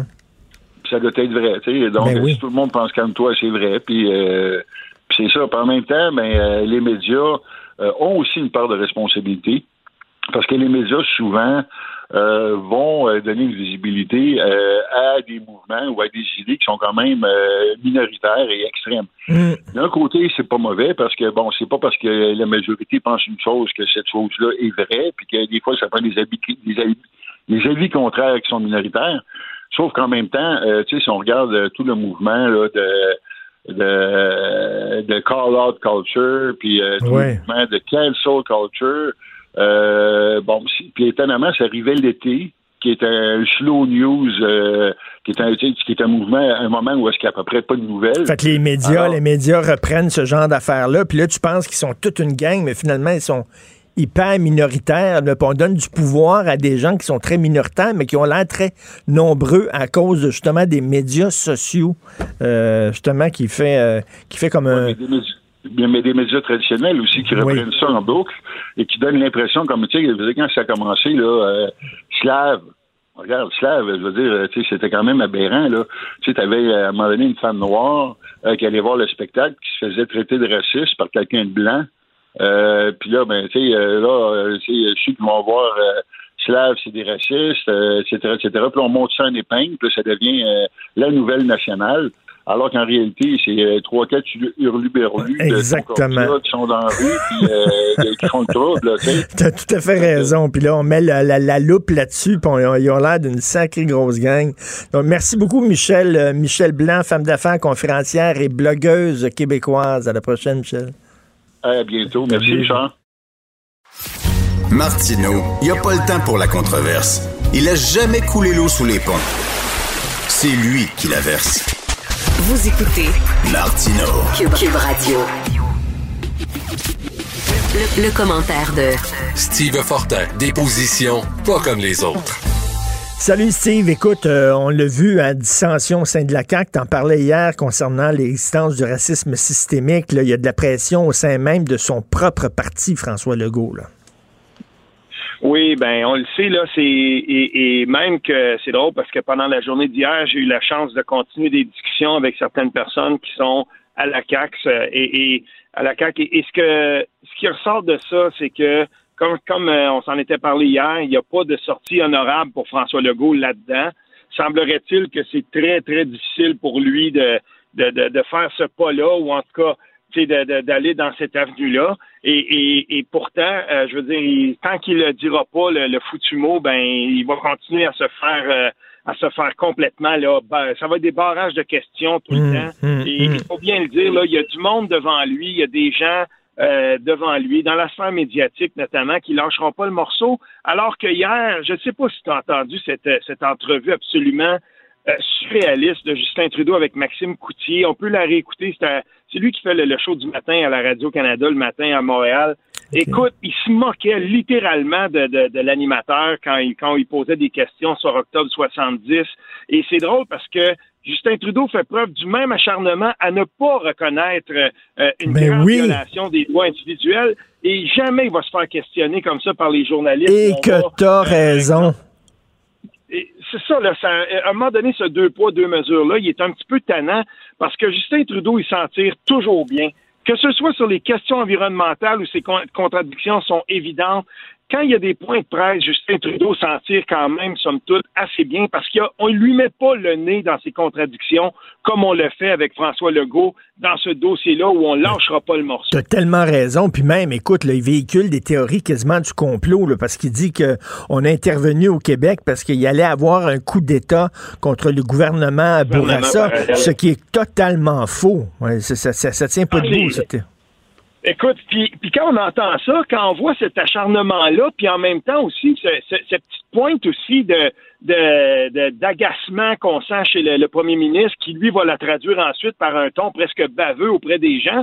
Euh, auprès de ceux qui, qui, qui osent questionner là-dessus. C'est quasiment comme s'il ose dire aux gens qui lui posent la question, aux journalistes qui lui posent la question, euh, écoutez, là, venez pas m'achaler avec ça, puis euh, c'est tout. lui, il disait au micro de Maxime Coutier, les historiens défendent très bien le, le bilan de mon père, puis écoute, à un moment donné, là, euh, je veux bien qu'on dise euh, oui, mais que fait-on de la famille de, de Richard Cross, James euh, Richard Cross et Pierre Laporte? Je pense qu'on est capable de faire les deux, de dire, savez-vous quoi?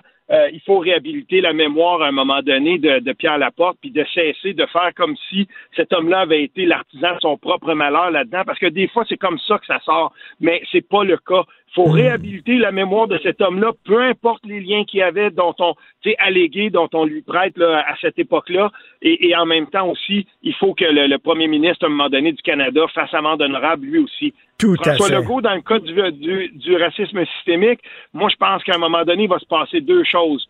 Euh, on va cheminer aussi collectivement. Peut-être qu'on va, je, je, lis des textes, puis j'entends des gens qui disent changeons racisme euh, systémique pour discrimination systémique ou euh, discrimination institutionnelle. Moi, j'ai aucun problème avec ça. Mm. Le terme racisme systémique est trop chargé politiquement Mm. et il a été investi par beaucoup, beaucoup de militantisme. Rangeons-le et cheminons vers quelque chose de différent. Et entre-temps, ben, que, François Legault peut-être prenne la balle au bon et dise, euh, soit le premier à dire, ben, je reconnais la discrimination systémique. C'est peut-être lui, en fait, euh, qui, en faisant ça, ferait, partirait le bal. Ben, tu as tout à fait raison, là encore. Là, je suis derrière toi. Écoute, il y en a un qui doit coller au plafond un matin, c'est Robert Bob Sirois. Hein? Robert Bob Sirois, ancien oui. joueur ah. de hockey qui se bat depuis longtemps pour une plus grande présence francophone au sein du Canadien de Montréal. Écoute, ça n'a pas de sens. Là. Écoute, là, je lisais ça, les collègues de TVA Sport, OK? Euh, moi, j'ai beaucoup là, aimé ce qu'on a, ce qu'on a produit par rapport au, euh, au, repêchage. Zéro Québécois, ça c'est bon, ok, on est habitué à ça. Sous, sous le, le, Trevor Timmins, c'est le, le, le, chef du repêchage, c'est le grand boss de cette section-là du Canadien de Montréal. Euh, dans les cinq dernières années, un choix de septième ronde, un choix de cinquième ronde. Et puis hier, là, euh, c'était dans le, le, journaliste Alexandre Pratt de la presse qui, qui tweetait ça. Il disait avec son septième choix, le Canadien de Montréal a préféré le donner littéralement aux Blackhawks de Chicago plutôt que septième choix, là, t'es rendu à la dernière ronde. Mmh. Tu lances des, des, lignes à l'eau. Il a préféré le donner aux Blackhawks de Chicago qui, eux, sont virés de bord et ont repêché un Québécois. je veux dire, à un ça moment donné, ce club-là, il fut un temps quand il était challengé par les Nordiques de Québec. Tout à coup, on s'est rendu compte que c'était important d'avoir des Québécois dans ce club-là. Et rappelons que les coupes de 86 et 94, dans chacun des cas, euh, de 93, il y avait, dans chacun des cas, il y avait plus de 10, Québé 10 Québécois dans cette équipe-là. Puis des joueurs de troisième trio puis de quatrième trio comme Serge Boisvert, ben, on en avait, puis ils donnaient de l'énergie, puis ils suaient leur sang à la glace pour gagner la coupe avec les Canadiens ça fait un peu cliché ce que je dis là, mais à un moment donné, là, moi, ça fait longtemps que quand je regarde les, les Canadiens de Montréal, j'ai l'impression de regarder les Hurricanes de la Caroline. c'est pareil. Puis, tu, tu dis, ben, en tout cas, c'est ben, ça. Non, mais c'est au moins s'il gagnait, parce qu'il y a des gens qui disent on s'en fout quelle langue il parle, l'important c'est qu'il qu score, qu'il compte des buts, mais il, il compte même pas de buts. T'sais. Ben, écoute, c'est ça qui est le pire parce que je veux bien qu'on me dise, ouais, il faut prendre le meilleur. Le bilan du repêchage des Canadiens de Montréal, ça en fait pas une équipe qui a fini dans le premier tiers de la Ligue nationale. Tu sais, puis pendant ce temps-là, non seulement il continue à être une équipe moyenne, sinon dans le dans le troisième tiers des, des, des pires équipes de la Ligue nationale. Puis en plus, on développe pas le talent d'ici. Je vais te raconter une histoire, moi à un moment donné, quand Patrick Brisson puis Luc Robitaille il était encore avec les Kings de Los Angeles, parce que je pense que Pat Brisson, il est plus là, l'agent la, joueur, en tout cas, ça, ces gars-là, ils ont joué avec le, les Olympiques de Hall dans les années 80. J'allais les voir jouer, moi, à Hall. J'aime beaucoup ces deux, ces deux gars-là. À un moment donné, il était avec les Kings, puis euh, c'était en 2017, je crois, 2016-2017. À un moment donné, les Kings, pour un choix là dans les dernières rondes, font venir tout le monde. Ils s'en vont toute la gang au podium parce que dans le monde d'avant, c'était dans un aréna, c'était pacté de monde. Et c'est rare que pour un choix dans ces rondes-là, t'as as beaucoup de monde qui se lève. Sais-tu pourquoi il faisait, Richard? Parce que le club des Kings de Los Angeles, pour la première fois, repêchait un joueur de couleur qui venait de Los Angeles, qui venait de la Californie. Puis quand on fait ça, on crée un sentiment d'appartenance ben oui. dans l'équipe. Et c'est et, les, joueurs, les, équipes de la, Ligue, de la Ligue nationale qui sont basées aux États-Unis, quand tu es au Minnesota, le State of Hockey, comme ils disent, là, ben, quand tu repêches un joueur de ton État, ils sont tellement contents. Mais nous, on fait pas ça. On n'a pas le droit de faire ça, de, de, de stimuler un peu de patriotisme, puis de dire, ben, repêchons des Québécois. Bon Dieu, quand on est en sixième, pas en septième ronde, prenons des chances sur eux. Ben, regarde, regarde, Steve, pourquoi on aime les Jeux olympiques? Parce que les Jeux olympiques, c'est le Canada contre la Suède, puis, euh, tu sais, c'est ton pays, puis t'es derrière ton pays, puis un Canadien qui a gagné une médaille d'or, puis, tu sais, il y, a un sentiment d'attachement aux équipes nationales. Oui. pourquoi on fait pas ça? Euh, moi, je comprends pas. Ils sont, écoute, il faut, je veux absolument Ben- te... Oui. Oui, non, vas-y, vas-y, Charles. Je vais absolument te parler parce qu'il faut, il faut parler du PQ. Demain, c'est la dernière journée euh, pour euh, voter pour euh, le chef. Euh, Qu'est-ce que tu as pensé de la course? Ben, écoute, faut le dire, là, tous les partis qui ont tenu des courses dans ce monde d'aujourd'hui, celui de la COVID, ou trop, trop de choses à mon, à mon sens, mais je veux dire, c'est, c'est, on n'a pas le choix, là. C'est la pandémie, mais tu sais, tout se passe dans le virtuel. C'est pas facile de tenir une course à la chefferie. Mais malgré tout, dans les courses qui se sont tenues, je vais quand même le dire, euh, tu sais, on se souvient, Parti conservateur, la fin, là, le dévoilement, ça a été catastrophique.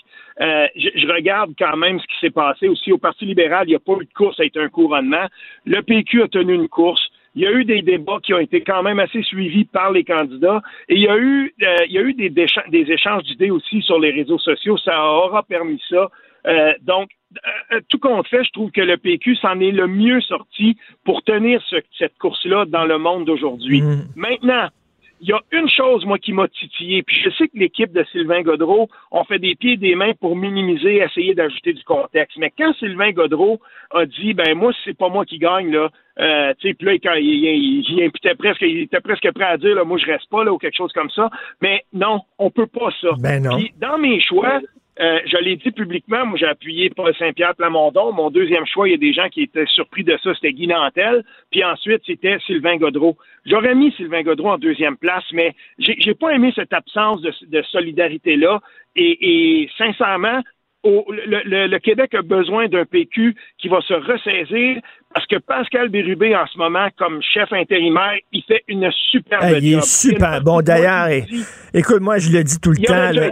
ben oui, moi, je regrette énormément que Pascal a choqué pour toutes sortes de raisons. Je sais pas, ça y tente pas, cette job-là.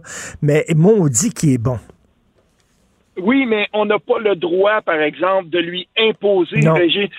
Là-dessus, par exemple, Richard, j'ai la chance d'avoir discuté de ça face à face avec lui plus d'une fois. Euh, on n'a on n'a pas le droit de lui remettre sur le dos le fait qu'il ne la prenne pas, cette job-là. Parce qu'il est chef intérimaire, puis de toute façon, quelqu'un qui est chef intérimaire, à un moment donné, euh, c'est juste normal que, euh, que, que- cette personne-là ait décidé de faire son propre cheminement. Puis on peut pas lui refuser ça. Mais il y a une chose, par exemple, c'est que il, a tenu le bateau à flot. On lui doit au moins, les gens qui sont au PQ, qui ont voté à cette course-là, de poursuivre avec lui. Écoute, moi, moi, là, je, je suis pas membre euh, du PQ, mais moi, puis je sais qu'il n'y a pas un grand charisme et tout ça, mais moi, j'aime l'approche de Frédéric Bastien, c'est-à-dire, on va prendre de front le fédéral, on va les mettre face à leurs contradictions, on va montrer aux Québécois à quel point euh, on n'a pas notre place dans ce pays-là, à quel point le, le- le- le Canada est quand même un pays qui, qui, qui, nous coloni- colonise encore. là. Euh, Moi, moi j'aime bien l'approche de Frédéric Bastien. Ça, ça m'étonne que tu l'aies même pas mis dans tes, dans tes trois premiers choix. Non, parce qu'à un moment donné, je suis tanné de, de, de voir que moi, ça m'a pas attiré du tout cette, Ah, euh, cette façon-là qui a mené sa, sa, sa campagne de dire ben on prend de front tout le temps les questions constitutionnelles, puis euh, on va parler au début, là, il parlait beaucoup, beaucoup d'immigration, la frontière, puis euh, euh, tel juge à court. Bon, c'est bien correct. J'espère que Frédéric Bastien va être au PQ puis qu'il va se trouver un comté. Puis même, j'aimerais beaucoup qu'il soit député parce qu'on aurait des bons dossiers à lui donner. Mais moi, c'est pas le genre d'approche qui, euh, qui, qui m'attirait. Puis moi, dire Guy Nantel, là, on a besoin que ce, que, que ce gars-là fasse bien, puis j'ose espérer qu'il va considérer rester à Non, non, écoute, écoute, cas- Guy Nantel, là, il a un ego trop fort. S'il n'est pas chef, il, il va, il va rester chez eux. Je vais te le Ben, dire, là. il- ben, s'il reste chez eux, il restera chez eux. Il aura passé au PQ pareil, mais tu sais, moi, j'ai- j'ai- j'aimerais quand même que Guy Nantel continue à avoir un rôle dans ce parti-là. Et, et euh, c'est- ça serait la, la, la- ça, ça serait quand même quelque chose d'intéressant. Euh, et et le, le Parti québécois, il y a été un temps où il y avait beaucoup de monde dans, dans le domaine artistique, dans le domaine social aussi qui, euh, qui s'associait à lui. C'était un petit peu plus difficile dans les années passées, mais le, le- dans les années récentes, là. Mais le, le- Parti québécois doit être fort, doit être une alternative à François Legault, parce qu'en ce moment, euh, on va se le dire, le Parti libéral s'est montréalisé, tout comme Québec solidaire d'ailleurs. Donc, ça, laisse le champ libre. Il n'y a plus de course là, sur le terrain québécois. et, l'offre, l'offre, si on veut, là, identitaire, l'offre nationaliste de, la CAQ, elle est très, très, très limitée. Il y a une grosse marge, il y a une grosse place à prendre là, pour le Parti québécois. Tout à fait. Puis c'est, c'est pas bon pour la démocratie là, que, que on s'en remette tous euh, derrière un parti, la CAQ. À un moment donné, on a besoin d'une opposition forte qui pose des bonnes questions. il y a quelque chose qui est en train de changer, par exemple, dans le paysage politique. Longtemps, on a dit oui, on aime mieux la CAQ que le Parti libéral. Le Parti libéral étant tombé dans les 10% auprès de la population francophone, là, à un moment donné, il va falloir qu'on se dise OK, c'est bon. Euh, là, maintenant, le tout sauf euh, Philippe Couillard ou le tout sauf Jean Charest, ben ça nous mène nulle part. Ça, ça nous mène où on est là en ce moment, c'est-à-dire c'est très, très beige. On est capable de, de, de, de, de débattre mieux que ça, puis de se proposer aussi des alternatives qui sont peut-être un petit peu plus stimulantes. En tout cas, s'il y a quelque chose qui reste de cette course au leadership-là, c'est qu'il faut jamais dire que le PQ est mort. Jamais il ressuscite tout le temps tout le temps. C'est hallucinant, hein, quand même. Incroyable. Il y a ce don-là. Je termine là-dessus, Richard. À un moment donné, je faisais des recherches sur les caricatures des années 70-80, puis euh, sur les éditoriaux. Je suis tombé sur un éditorial d'Alain Dubuc en 1989, qui se faisait les dents euh, nouvellement dans l'équipe d'éditorial de la presse. Puis je vais partager ça. J'ai déjà fait dans le passé c'est là qu'il disait que le, Parti québécois, tu sais, l'autre éditorial pour écrire que finalement, plus personne ne s'intéressait à lui, qu'il était pour mourir de sa belle mort en 1989. Écoute, c'est incroyable ce parti-là. Il ressuscite tout le temps. C'est hallucinant. Merci beaucoup, Steve Fortin. Bonne journée. Salut, à demain. Martino, souvent imité, mais jamais égalé. Vous écoutez Martino, Cube Radio. Oh, quelle belle question d'éthique, quelle belle question de morale. Est-ce qu'un policier a le droit de ne pas être d'accord avec le gouvernement? Euh, ben, là, on le voit, il y a un policier à Laval qui euh, croit aux thèses comme quoi il n'y a pas vraiment de pandémie, puis bon, euh, le masque, ça sert à rien, puis tout ça est monté en épingle par le gouvernement. Les policiers à Laval, il y a des gens qui disent qu'ils n'ont pas sa place. Moi, je pose la question. Si le gars fait bien sa job de police, s'il fait respecter la loi, euh, a-t-il le droit d'avoir ses propres opinions personnelles? On en parle avec François Doré, policier à la SQ à la retraite. Salut François. Bonjour Richard. Belle question. Écoute, je te pose une question. Mettons, euh, tu es un policier, puis toi, tu en as certainement croisé au cours de ta carrière. Le gars, il croit pas à la guerre à la drogue. Il trouve que ça donne strictement rien d'arrêter mhm. des trafiquants parce qu'il va toujours en avoir, parce qu'il y aura toujours une demande. Sauf que, bon, lui, il croit ça. Peut-être qu'il l'écrit même sur Facebook qu'il ne croit pas à la guerre, à la drogue, mais si il fait sa job, si il arrête les trafiquants, même s'il ne croit pas à la... Tu sais, je, ne sais pas, on juge l'arbre à ses fruits. Est-ce qu'on devrait punir un policier pour ses opinions personnelles? Question. Oui, que c'est large la question hein? que, tu viens. Oui, c'est tellement large la question que tu viens de soulever.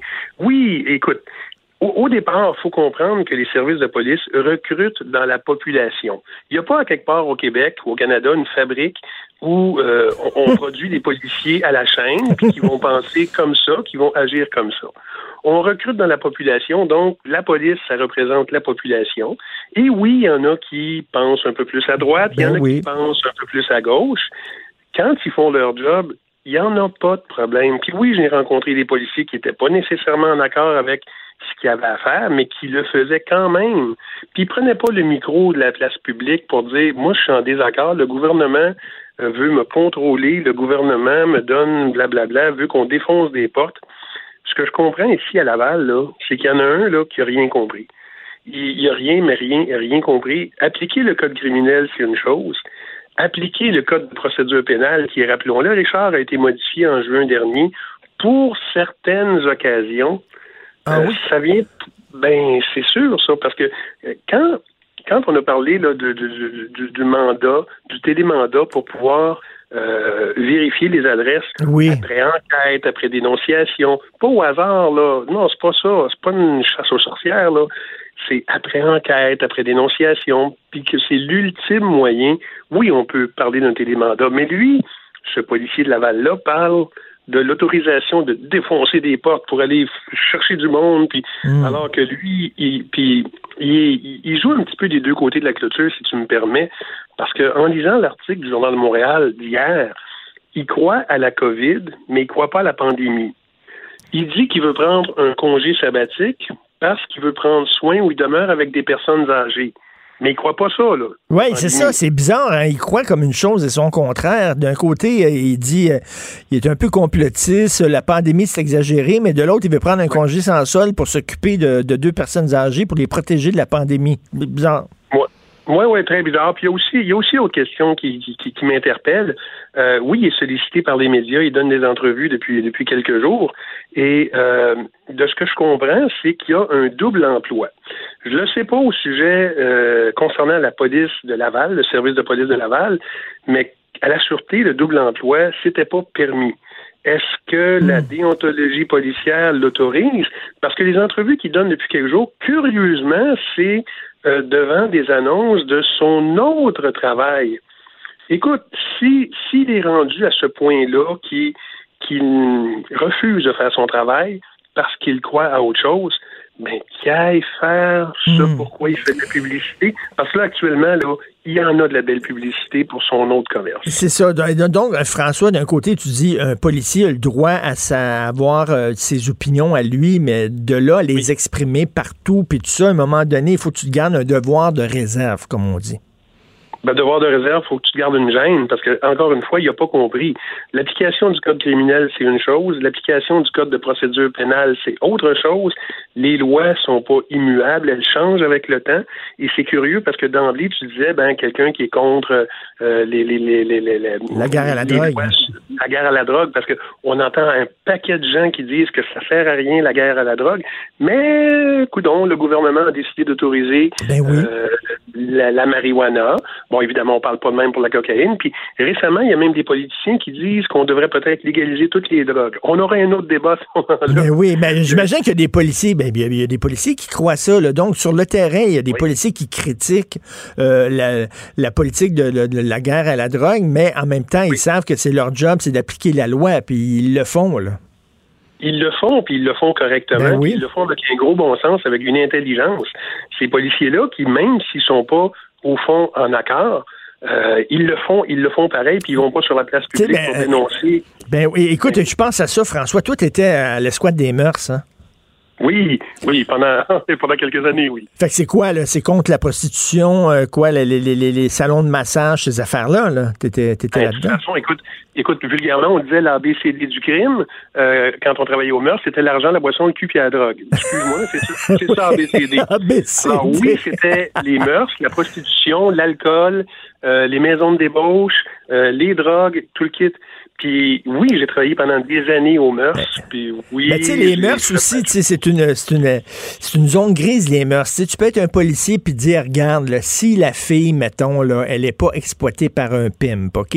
Si elle mhm. est euh, si elle est majeure et vaccinée, bon, si elle, ça tente de faire des massages avec un petit happy ending, c'est peut-être bien de ses mhm. affaires, c'est entre adultes consentants. J'imagine qu'il y a des policiers qui peuvent avoir cette vision-là, mais qui travaillent quand même dans le squad des mœurs, puis leur job, ben, c'est de faire des descentes. C'est de. C'est bon. Fait qu'à un moment donné, tu mets tes opinions de côté, puis tu fais ta job.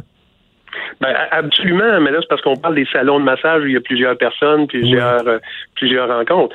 Si on parle d'une personne, et là, je vais faire le parallèle, dans certains pays d'Europe, c'est légal, la prostitution, et les, les, les prostituées sont, euh, sont taxés, doivent payer des impôts et c'est légal, ce qui n'est pas le cas au Canada encore. En fait, la prostitution au Canada, c'est le, fait de, de, de, contrôler une maison, d'être un pimp qui est illégal. La prostitution comme telle au Canada, c'est autre chose, mais d'être un pimp, et souvent, ces femmes-là, ces jeunes femmes-là, sont contrôlées par un pimp.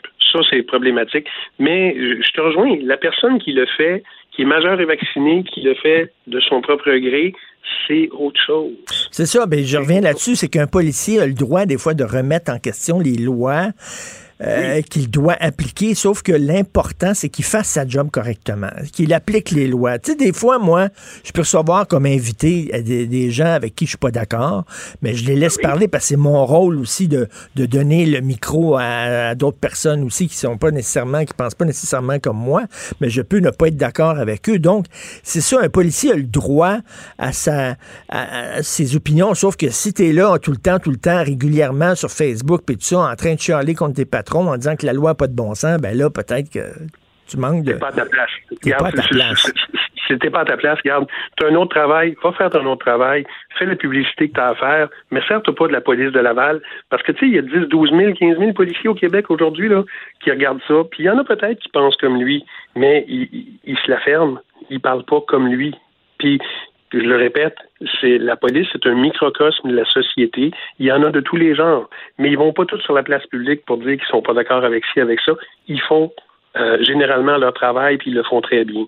Si lui à Laval, il est contre ça, puis il aime pas ça, ben qui change de place parce qu'il porte hmm. atteinte à l'honneur, à, à, la réputation des 10, 12 000 policiers au Québec. Excuse-moi, Richard, mais c'est ça, mais des retraités en plus, dont je suis.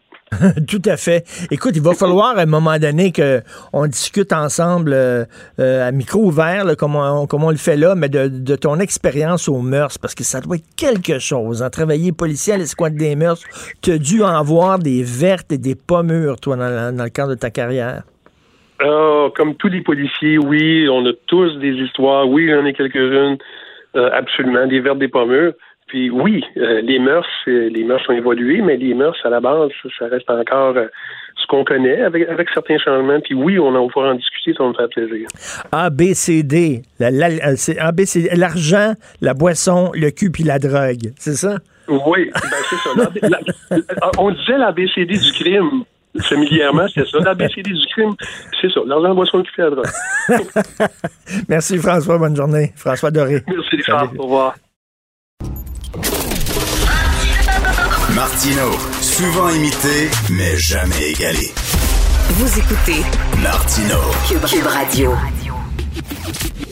Le, le, commentaire de Emmanuel Latraverse. Des analyses politiques pas comme les autres. Emmanuel, j'avais Steve e. Fortin et il me disait il faut pas que euh, François Legault touche au, au, concept de racisme systémique. Il faut pas qu'il se mette le bras dans le tordeur.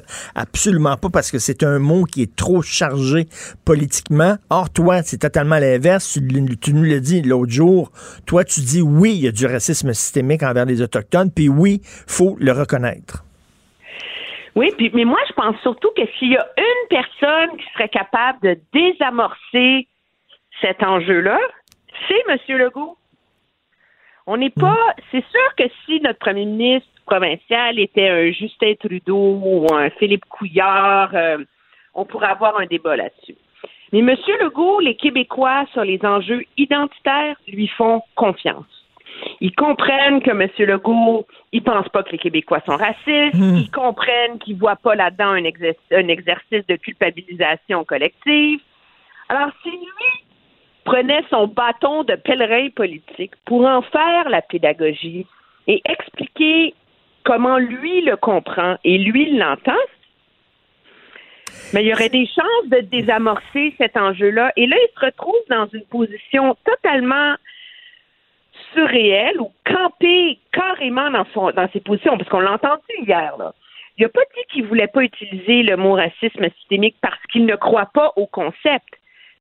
certains ne croient pas au concept. je peux penser, là, j'ai eu un débat euh, épique avec euh, Mathieu Bocoté hier, à la joute. Mathieu Bocoté ne croit pas au concept de racisme systémique. Monsieur Legault, lui, c'est pas parce qu'il croit pas au concept, c'est parce qu'il veut pas heurter les susceptibilités des Québécois. Mais mettons, là, Steve, il dit qu'il devrait utiliser, mettons, discrimination systémique. Je sais que c'est de la sémantique, là, mais au-delà de la sémantique, là, euh, discrimination systémique, ça, ça passerait-tu mieux? Ben, on dirait que le mot racisme est, fort, tu sais. Oui, on pourrait, ou il pourrait décider Euh, moi, je pense qu'ils vont inventer un nouveau terme, si tu veux mon opinion, parce que là, il est totalement coincé. Parce que il y a beaucoup de. Il y a des voix qui s'élèvent au sein de son caucus. Les les conclusions des études que le gouvernement a commandées concluent qu'il y a du racisme et de la discrimination systémique à l'égard des Autochtones, alors là, tu peux pas dire que tu veux régler le problème sans être capable d'accepter les conclusions des gens que tu as mandatés pour l'étudier. Là, ben oui, non, oui. Alors là, mais là, M. Legault, il va faire quoi? Il va reconnaître qu'il y a de la discrimination ou du racisme systémique à l'égard des Autochtones, puis il le fera pas à l'égard des Noirs? Ben là, parce que tu le sais, Emmanuel, tu le sais. Là, ben oui. il peut pas Ben non, ben tu sais, s'il ouvre la porte, c'est tout le temps comme ça. Si tu ouvres la boîte de Pandore, là, tous les fantômes vont sortir en courant. Après ça, ça va être auprès des Noirs. Puis après ça, les Asiatiques vont dire, ben oui, mais pourquoi nous, euh, les Noirs puis les Autochtones et pas nous autres? Puis après ça, on va dire, ah, donc tu reconnais qu'il y a un système qui est raciste. Ben si tu ce qui fait partie de ce système-là, c'est ta loi 101 puis ta loi 21 qui participent aussi à maintenir le racisme systémique. Puis là, après ça, c'est ça que Steve dit, une fois que tu as la main dans le tordeur, tout y passe. Là. Oui, mais je peux. Oui, mais là, alors là, on va pas faire ce qu'il faut faire parce qu'on a peur de que ça remette. Je veux dire, on a peur des conséquences, on a peur des impacts possibles, éventuels, peut-être. Mm. Ben, oui, mais c'est parce que dans le cas, prenons le cas, premièrement, moi, je pense que c'est le danger de ce débat-là en ce moment, c'est qu'on mélange tout. Là. on est rendu là, à pas vouloir reconnaître le racisme et la discrimination systémique à l'égard des Autochtones parce qu'on a peur du débat sur la loi 21. Écoute, là, faut le faire quand même, là, tu sais. On s'entend, là? La... Non, mais tu Non, mais tu le sais, mais c'est sûr que ça va sortir, le débat sur la loi 21. C'est sûr que ça va nous amener là. Sûr, mais alors qu'il l'assume et qu'il l'affronte, euh, je veux dire, c'est le, le gouvernement a revendiqué, il, il assume sa discrimination dans la loi 21. Il y en a une, je veux dire, tu peux, tu peux la défendre, tu peux dire qu'elle est justifiée, tu peux dire que les règles sont justifiées. C'est ça la différence entre de la discrimination et du racisme et des normes sociales et sociétales. C'est que dans le cas des Autochtones, ce n'est pas justifié, cette discrimination-là. C'est ça la, la, la, la différence. C'est dans la façon dont les hôpitaux interagissent, dont les règles de la DPJ sont faites. C'est dans la façon. Alors, à partir du moment où tu as des règles et des normes dans le fonctionnement de tes institutions qui ne tiennent pas compte d'une réalité, tu œuvres une discrimination à l'égard de certaines communautés. Et, les gens qui diraient oui, mais là, le Québec est prisonnier d'une loi sur les Indiens qui est une loi fédérale qui est imposée par en haut. Je suis entièrement d'accord. Et je pense qu'il y a un consensus autour du fait qu'on ne pourra pas régler ces enjeux-là de manière crédible à long terme pour la société canadienne et québécoise sans sans que le fédéral trouve une façon de s'attaquer au problème de la loi sur les Indiens. Mm. Mais c'est pas parce que tu as la loi sur les Indiens que tu peux rien faire. Les Autochtones dans un, système colonial là, où ils sont casés dans la dans des réserves, là. on les appelle des communautés puisque c'est moins gênant, mais c'est quand mm. même ça, que ça te dédouane de toi faire tes devoirs. Mm. Que ça te dédouane de toi revoir le curriculum de comment on enseigne l'histoire canadienne, l'histoire québécoise, notre rapport au peuple autochtone dans les écoles, que ça te dédouane qu'il y ait des cours, des formations sur la réalité de ces communautés-là dans les écoles de médecine, dans toutes les écoles de, de droit, de médecine, de toutes ces choses-là, que ça te dédouane d'intégrer des stages pour que les gens qui interviennent dans les. Alors, toutes, ces choses-là, c'est pas une excuse. Tu as raison, tu as raison, mais Emmanuel, on pourrait dire aussi, OK, vous voulez en parler? OK, on va en parler. Est-ce qu'on peut parler des chefs euh, de des chefs des conseils de bande qui se mettent l'argent dans les poches plutôt que de mettre sur le terrain puis euh, régler les problèmes euh, de violence conjugale, de, d'intoxication? Est-ce qu'on peut se poser la question des chefs qui sont très, très bien payés? Est-ce que, tu sais, OK, on va le mettre sur la table, mais on va parler aussi des problèmes au sein des communautés autochtones. Absolument. Puis il y a beaucoup, beaucoup de leaders autochtones qui veulent qu'on parle de, ces enjeux-là. Je te donne un exemple. On parle beaucoup des Atikamekw en ce moment.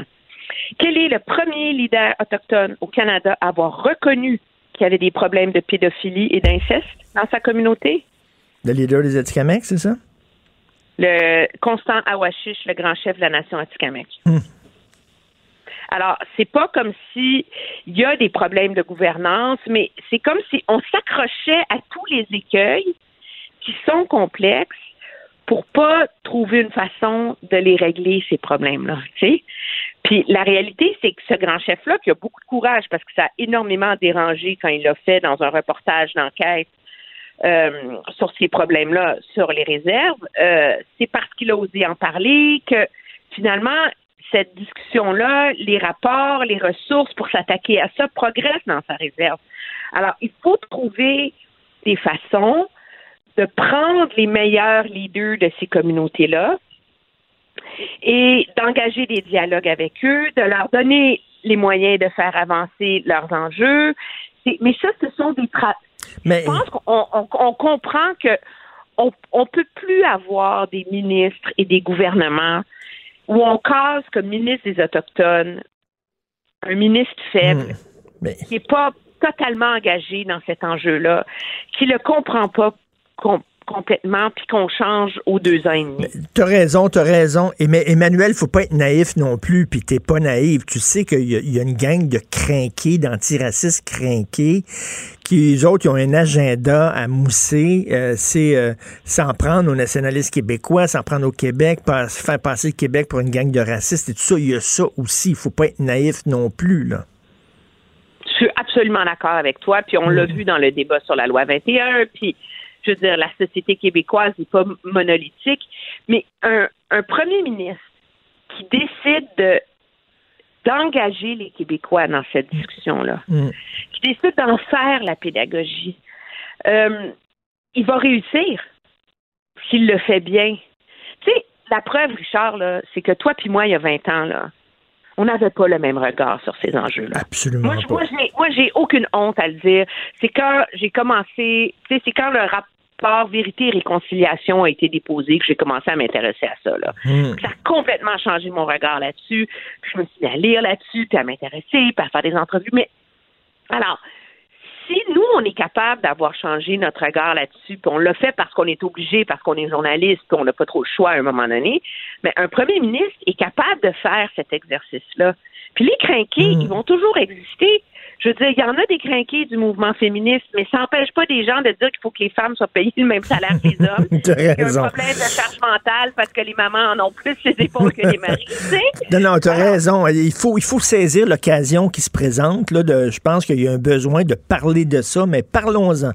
Parlons-en ouvertement, ben. là. Mais comme tu dis, commençons par avoir un ministre ou une ministre qui est crédible. Absolument. Moi, je pense que ça, c'est essentiel. C'est la base. Puis c'est c'est ça prend euh, il faut plus que ce soit un enjeu électoral. Il faut que ça soit un enjeu social, sociétal, dans lequel les gouvernements sont investis dans leur ensemble et où euh, c'est plus victime des aléas du moment. Il faut pas que dans six mois, on n'y pense plus parce qu'on va avoir oublié Joyce Echaquan. Hmm. Et c'est ça, moi, je pense, le grand, grand défi. Puis, ceci étant dit, il faut pas se faire d'illusions non plus. C'est pas des enjeux qui vont se régler en un an. Non. Et c'est parce que là, si, si, si, on. Une ou deux générations y arriver. Mais il faut s'y attaquer de manière je veux pas avoir la fleur bleue, mais avec ouverture et générosité. Non, mais, mais là, on a l'air d'une gang qui veut, qui veut rien savoir, qui veut éviter d'en parler, qui veut éviter le problème, qui veut passer à patate chaude à d'autres. Là, c'est pas mieux pour l'image du Québec de faire ça, là. Pas très bon, C'est pas mieux. Puis moi, là, où je suis, tu sais, moi, je remets absolument pas en question la bonne foi du premier ministre Legault là-dedans. OK? Euh, je suis vraiment pas dans cette logique-là, même si sur l'usage du mot systémique, je suis pas d'accord, mais je l'ai regardé hier où il a passé la moitié du point de presse à cantonner. Non, j'aurais pas une garde mot. Moi, je veux de l'action. Tu sais, c'était très euh, parce qu'il était sur la défensive. Puis je me disais, c'est tellement de minutes et de moments perdus que lui, qui pourrait saisir pour vendre ce projet-là aux Québécois. Hmm. Et comme tu dis, s'il y a quelqu'un qui peut le vendre, c'est bien lui, là. Parce ben, qu'on lui fait confiance, là. Ben oui, il est le premier ministre le mieux placé depuis des décennies pour le faire. Tu as raison. Non, euh, écoute, des propos très éclairants, Emmanuel. Et cet après-midi, quand je vais être devant mon ordinateur, je veux aller voir ta prise de bec avec Mathieu Boccoté à la joute. je, je veux. euh, tu- ça, des comme ça. C'est tellement Est-ce que, le fun. est-ce que tu as pu, est-ce que, Emmanuel, est-ce que tu as pu placer un mot? Oui, parce qu'on a, on a, on a appris à débattre ensemble dans le respect et l'affection intellectuelle. Et donc, c'est ça qui fait qu'il y a un échange d'idées intéressant dans ces débats-là. On a eu beaucoup de plaisir. Ah non, j'ai très, très hâte de voir ça. Merci. Bonne journée, Emmanuel. Au revoir. Joignez-vous à la discussion. Appelez ou textez le 187 Cube Radio 1877 827 2346. Le, le commentaire de Mathieu Boccoté, dépensé pas comme les autres.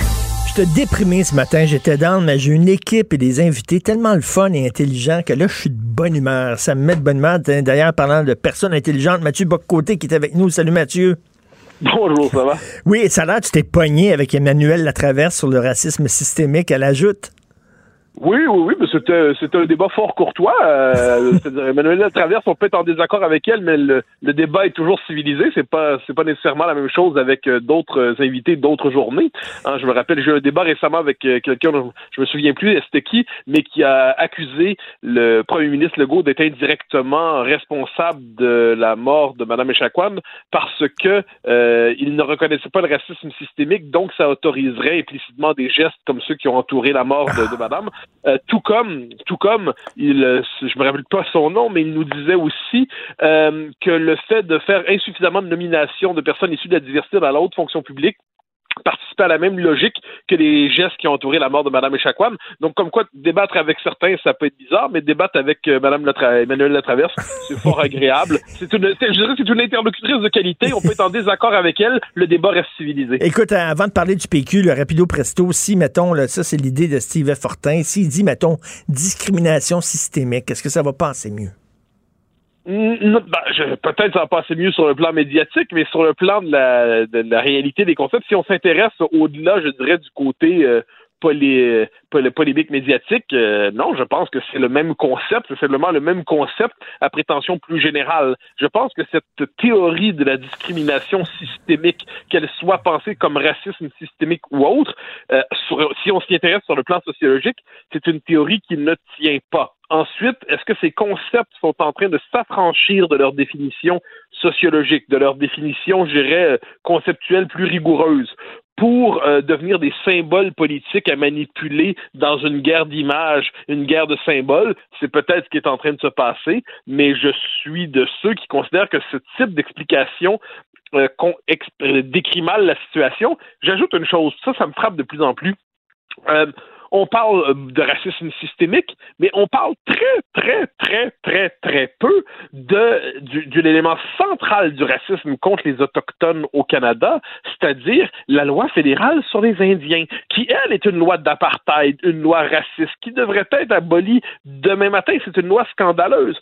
Or, les Québécois, et ça c'est le paradoxe de notre situation nationale, on veut tellement pas remettre en question aujourd'hui le régime fédéral et ce qu'il constitue, de peur d'entrer en conflit avec lui, de peur de se rappeler qu'on aurait des intérêts contradictoires avec le lien fédéral, qu'on préfère retourner contre nous-mêmes l'accusation plutôt que de formuler la critique du régime lorsqu'elle est devant nous. Donc les Québécois préfèrent, en fait, une partie des élites québécoises hein, préfèrent s'accuser de racisme systémique plutôt que de nommer la question de la loi fédérale sur les Indiens, qui, elle, mériterait d'être euh, plus que discutée, mais, mais abolie. Donc ça, c'est tout- tout- la question des mots, elle est fondamentale. hein. C'est-à-dire, on, a- on nous dit que bataille sémantique, bataille sémantique, non. Les mots, euh, les concepts portent un univers de sens. Les concepts nous entraînent sur un univers euh, politique, idéologique. Puis ça, je le redis, tous les théoriciens du racisme systémique, les militants du racisme systémique, sont ceux qui assimilaient la loi 21 au racisme systémique. Si on ne voit pas qu'il y a un jeu de billard en ce moment, Mm. qui fait qu'on qu'on prend la question des Autochtones, qui est une question à part entière, qui est une question absolument légitime, et on ne, si on voit pas qu'on est en train de l'utiliser pour ensuite dégommer la loi 21, demain peut-être s'en prendre à la loi 101 comme certaines proposent, si on ne le voit pas, c'est qu'on est aveugle au jeu politique et idéologique qui se déroule devant nous. Ouais, on veut instrumentaliser euh, la mort de Mme Echaquan. Euh, écoute, euh, parlant justement de, de, de, conflit entre le provincial et le fédéral, là, demain, le PQ, en fait, c'est l'élection. On connaîtra vendredi le nouveau chef du PQ. Moi, je te dis, personnellement, là, je suis pas membre du PQ, là, mais J'aime bien l'approche de Frédéric Bastien qui dit euh, il faut il faut euh, confronter le, fédéral et montrer justement qu'il y a un mur, euh, les, les, obliger à réagir par des lois et tout ça, et montrer aux Québécois voici le, plus loin qu'on peut aller dans le système fédéral, c'est là. Après ça, c'est toute la Constitution qui nous empêche d'avancer et démontrer justement, à la limite par l'absurde, qu'on n'a pas notre place au Québec. Il y a des gens qui disent oh non, Frédéric Bastien, ce qu'il veut c'est encore les confrontations provinciales, fédérales. Ben oui, mais moi, je trouve que c'est une bonne approche, toi. Ben, je pense que Frédéric Bastien, dans cette course-là, a amené quelque chose d'essentiel. Il a ramené la question du régime. Hein, C'est-à-dire, les euh, trop souvent, on, a, on oublie la question du régime au Canada. On, a, on appelle ça la question constitutionnelle, puis on a l'impression que ça appartient aux temps anciens, préhistoriques de l'accord du lac Meach. Or, la question constitutionnelle, elle est fondamentale. Elle permet de nommer, par exemple, le gouvernement des juges au Canada. Hein, permet de nommer l'hégémonie euh, institutionnelle, idéologique de la Cour suprême qui, est la, qui exerce la véritable souveraineté au Canada.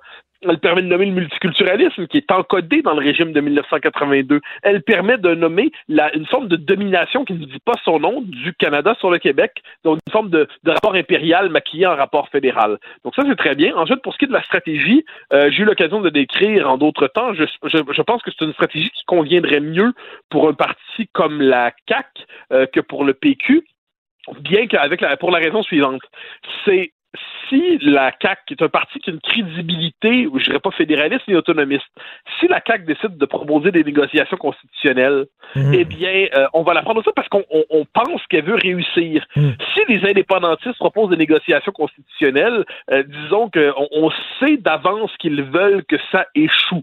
Donc, c'est pour ça que j'ai des réserves sur, sur cette politique. Elle n'est pas sans intérêt. Donc, je me dis, Bastien a eu la qualité de nous, ben, la, la grande, sa contribution au débat, c'est de nous dire la question constitutionnelle est fondamentale, la question du régime est fondamentale. Mais je pense qu'au-delà de Bastien ou de Paul Saint-Pierre Lamondon, de Gaudreau, de Nantel, je pense que la, question qui se pose en ce moment, c'est la question du rôle du PQ dans notre jeu politique. Euh, le rôle du PQ, le rôle du Parti québécois, du mouvement souverainiste. Premièrement, à quelles conditions le Parti québécois peut-il redevenir un acteur et pas simplement le, gestionnaire tranquille de sa décadence? Eh bien, ça, je pense que de ce point de vue, ça implique un Parti québécois qui soit maintenant transgressif. Le Parti québécois doit sortir des codes obligatoires de la respectabilité radio-canadienne. Il doit renoncer à se faire aimer par la, clique d'analystes euh, radio-canadiens stipendiés qui sont là pour définir les termes de la respectabilité politique. Le PQ doit, ça me paraît évident, être un parti transgressif sur la question identitaire. Le PQ, quel que soit le chef qui sera élu demain, par ailleurs, doit, me semble-t-il, envoyer un signal. Si les péquistes nous disent demain soir, après l'élection, c'est parti, on va gagner, tout est formidable, l'histoire est repartie, non je pense qu'un message de lucidité qui est nécessaire. Tous les, tous les Québécois le savent et les indépendantistes en particulier savent que c'est une situation difficile en ce moment, que le projet d'indépendance, il n'est pas mort, mais il n'est pas fort. Et puis, je crois que les, les indépendantistes doivent avoir une parole de lucidité en disant regardez là, ça va mal, on le sait, mais c'est pas fini, ça peut reprendre, ça peut continuer. Euh, c'est le début de quelque chose. Puis on vous promet pas le pays rêvé dans deux ans et demi, grâce à je ne sais quelle pensée magique ou élément de sorcellerie référendaire. Non, on sait que ça va prendre du temps, mais un peu plus de temps qu'on le souhaiterait, mais on va y parvenir. Et ça, je pense que si cet appel-là est lancé, si aussi, ça, ça me semble fondamental, le Parti québécois est capable de récupérer tout le terrain que la CAQ est en train d'abandonner sur le, sur le plan de l'identité, sur le plan du nationalisme, parce que c'est important, ça. Tu sais, la CAQ, en ce moment, il y avait une forme de coalition à la CAQ. Il y a des éléments, appelons ça Jolin Barrette, qui nous a donné la loi 21, puis il y a les, les figures issues euh, du fédéralisme, là, les, les Éric Girard, Girard, euh, les euh, Fitzgibbon, toutes ces figures-là qui sont pas des gens sans qualité, mais ces gens-là sont des fédéralistes purs et durs, des, des gens pour qui le nationalisme, au mieux, c'est une coquetterie sémantique et rhétorique, mais ce n'est certainement pas le cœur de leur engagement. Eh bien, quand la CAQ peu à peu va se laisser dominer par cette tendance-là, comme on le voit déjà sur la question linguistique, eh bien là, je crois qu'il va y avoir un espace qui va se dégager pour le PQ. Puis si en plus on voit Québec solidaire qui se replie sur son noyau de gauche radicale, hein, la QS va chercher à gagner l'électorat nationaliste de gauche péquiste, et là QS se replie sur son noyau de gauche radicale, ben il y a un électorat qui aux prochaines élections peut permettre au PQ de renaître, de revivre. Mais pour ça, je le redis, il va falloir que le PQ joue selon d'autres cartes et une autre stratégie que celle de la respectabilité obligatoire. Ben c'est ça. Et, aussi, le PQ, il faut aussi qu'ils qu prennent conscience que frôler la mort. Là. Donc, il faut qu'on sente que le PQ euh, euh, veut changer, veut changer, arrive avec quelque chose de nouveau. Et là, moi, j'ai peur que si on vote pour M. Gaudreau, ben c'est un peu, là, on va dans la, c'est la continuité. Là. On sent pas que, on sent pas que le PQ a failli mourir. Là. C'est comme on, on, continue dans le même chemin, put, put, put, là. Oui, oui ben, je, je pense que c'est euh, c'est la marche funèbre hein, avec Sylvain Gaudreau, je le redis, c'est un homme de qualité. Je pense que tout le monde en convient. Mais c'est la marche funèbre. C'est vrai, c'est la marche de, Chopin, mais c'est nous sommes heureux et nous débordons de joie. Autrement dit, on, se fait croire que ça va bien. Les, les paroles disent une chose, mais la chanson en dit une autre. Et j'ai l'impression que là, ce, qui se passe, c'est qu'avec M. Gaudreau, c'est la, la marche tranquille et la marche tranquille et fière vers la tombe. Et me semble-t-il que les autres candidats ont au moins la vertu de marquer une rupture. La continuité pour le PQ, c'est le sort qui fut autrefois celui de l'Union nationale. Donc là, ensuite, reste à voir qui a la capacité parmi les autres candidats de porter cette rupture. Euh, et ça, je pense que de ce point de vue, puis au-delà même, cette fois-là, des candidats, la qualité de cette course-là, la qualité des réflexions, la qualité des débats, la qualité des propositions des candidats était très réelle. Donc, on va voir pour la suite, mais tout n'est pas joué. Ce n'était pas une course crépusculaire au PQ, c'est une course qui avait du sens, c'est une course qui pouvait donner quelque chose. On va voir demain soir c'est quoi le résultat, mais il n'est pas interdit de penser que le PQ, plutôt que d'être un zombie, puisse être ressuscité. Est-ce qu'il y a deux tours? Parce que ça aurait été bien deux tours, parce qu'une fois là, que Bastien éliminé et Nantel éliminé, mettons... il, il peut en avoir trois, en fait. C'est-à-dire, premier, oui, les, les, les, il y a de premier choix, deuxième choix, troisième choix. Donc, euh, les Français ont cette formule. Souvent, au premier tour, on choisit, au deuxième, on élimine. Exactement. au premier, au premier tour, on marque sa préférence. Au deuxième tour, on, on, on se dit, lui, j'en veux pas. Puis lui, ça me va. Lui, ça passe. Donc j'ai l'impression que beaucoup de péquistes en ce moment font de tels euh, calculs, une telle réflexion, ce qui est nécessaire. Et la question est de savoir est-ce que ça va se rallier ensuite. Et ça, j'ai vérifié. Dans, je, connais un peu ce parti, j'ai lâché des coups de fil, ainsi de suite. Euh, le, ralliement, je pense, c'est le sentiment dominant, mais c'est pas le sentiment exclusif.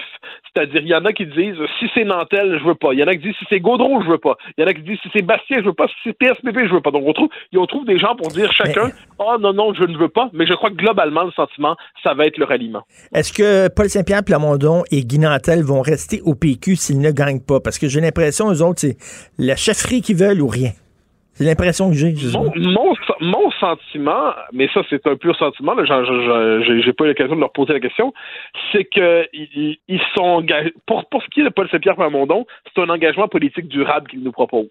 Euh, pour ce qui est de Bastien, il n'y a aucune ambiguïté. Hein. Il le dit, il s'est engagé. Pour ce qui est de Sylvain Gaudreau, c'est un parlementaire, donc je l'imagine mal renoncer à son hmm. siège. Est-ce qu'il va devoir siéger comme indépendant plutôt que de quitter le euh, parce qu'il voudrait quitter le PQ s'il n'est pas chef? Bon, pour ce qui est de Nantel, c'est peut-être le cas le plus hasardeux parce qu'il s'est présenté comme un homme providentiel qui allait sortir le Parti québécois euh, du marécage et lui permettre d'atteindre le, ciel doré de la Renaissance. Ah, euh, ah je suis convaincu qu'il va être chef ou rien, lui. Est, ouais, est-ce qu'il est, est, qu'il est, capable, est-ce qu'il est capable de, de s'engager en politique durablement?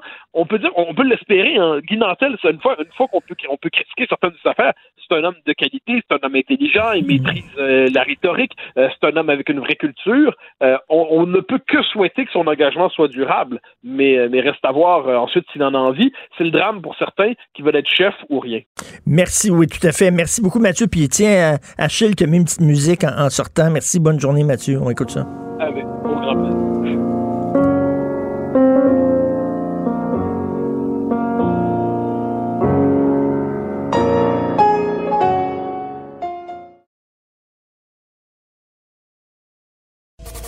Ben oui, on le sait. Martineau, ça n'a pas de bon sens comme il est bon. Vous écoutez Martineau. Cube Radio. Les gens des régions veulent pas nous voir. On est des pestiférés. Restez chez vous. C'est ça qu'ils nous disent. Nous allons parler avec le maire de Louisville, le très coloré Yvon Dehaye. Bonjour, Monsieur Dehaye. Bon matin, M. Martineau et tous vos auditeurs et auditrices.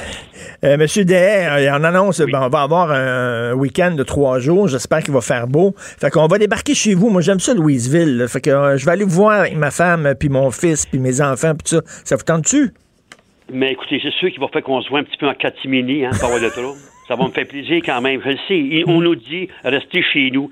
Mais j'ai bien de la misère avec ça. Je comprends, monsieur. Je comprends. Mais si vous êtes mal pris, euh, venez-vous-en. On, on pourra s'organiser quelque chose euh, en catimini. OK, monsieur? Ben, mais est-ce que- est-ce Il n'y a, personne qui- il y a personne qui le sait. On garde ça pour nous, tous les deux. Mais est-ce que ça vous tenterait qu'il y ait il y ait une horde de touristes qui débarquent ce week-end? De venant de Montréal? Écoutez-moi bien, je vous le dis, c'est sûr que ça nous mettrait dans l'impasse terrible. D'ailleurs, la semaine passée, M. Martineau, euh, c'est arrivé qu'une personne de, d'extérieur était au restaurant. Puis, tu sais, euh, bon, la, comme on dit, la serveuse lui a dit poliment, pas, pas l'envoyer, mais tu sais, il était mal à l'aise. Puis, euh, le gars, il a dit, il vient de Montréal, puis tout ça. Mais tu sais, je comprends que ça a été difficile. Justement, on s'est parlé sur ça. Elle a dit, Monsieur le maire, pensez-vous, je pour dire au gars, mais il est avec sa, femme, allez-vous-en, monsieur, puis sacrez votre camp. Tabarouette, elle a dit non. Dit, seulement, je lui ai dit, ben, faites attention, soyez prudents, puis c'est sûr que la police pourra peut-être vous ramasser. Dit, je savais plus quoi dire.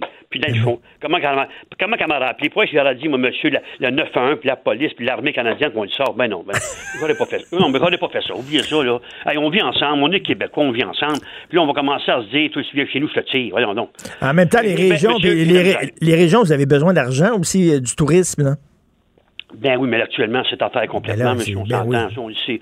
Euh, j'ai- tantôt, vous écoutez parler justement des hôtels de Montréal, c'est épouvantable. Bon, on sait, là, euh, là maintenant, ils sont fermés, on se demande qui va rouvrir. C'est un peu ça qu'on vit actuellement. Mm. Comme chez nous, on se dit, si ça ferme, là, mettons qu'on tombe dans zone rouge, là, M. Martineau. Ici, à Louisville. Bon, les restaurants vont fermer, mais nos, nos petits hôtels, peu importe. Maintenant, moi, ça va être. Mais que ça commence, hey, qui va réouvrir?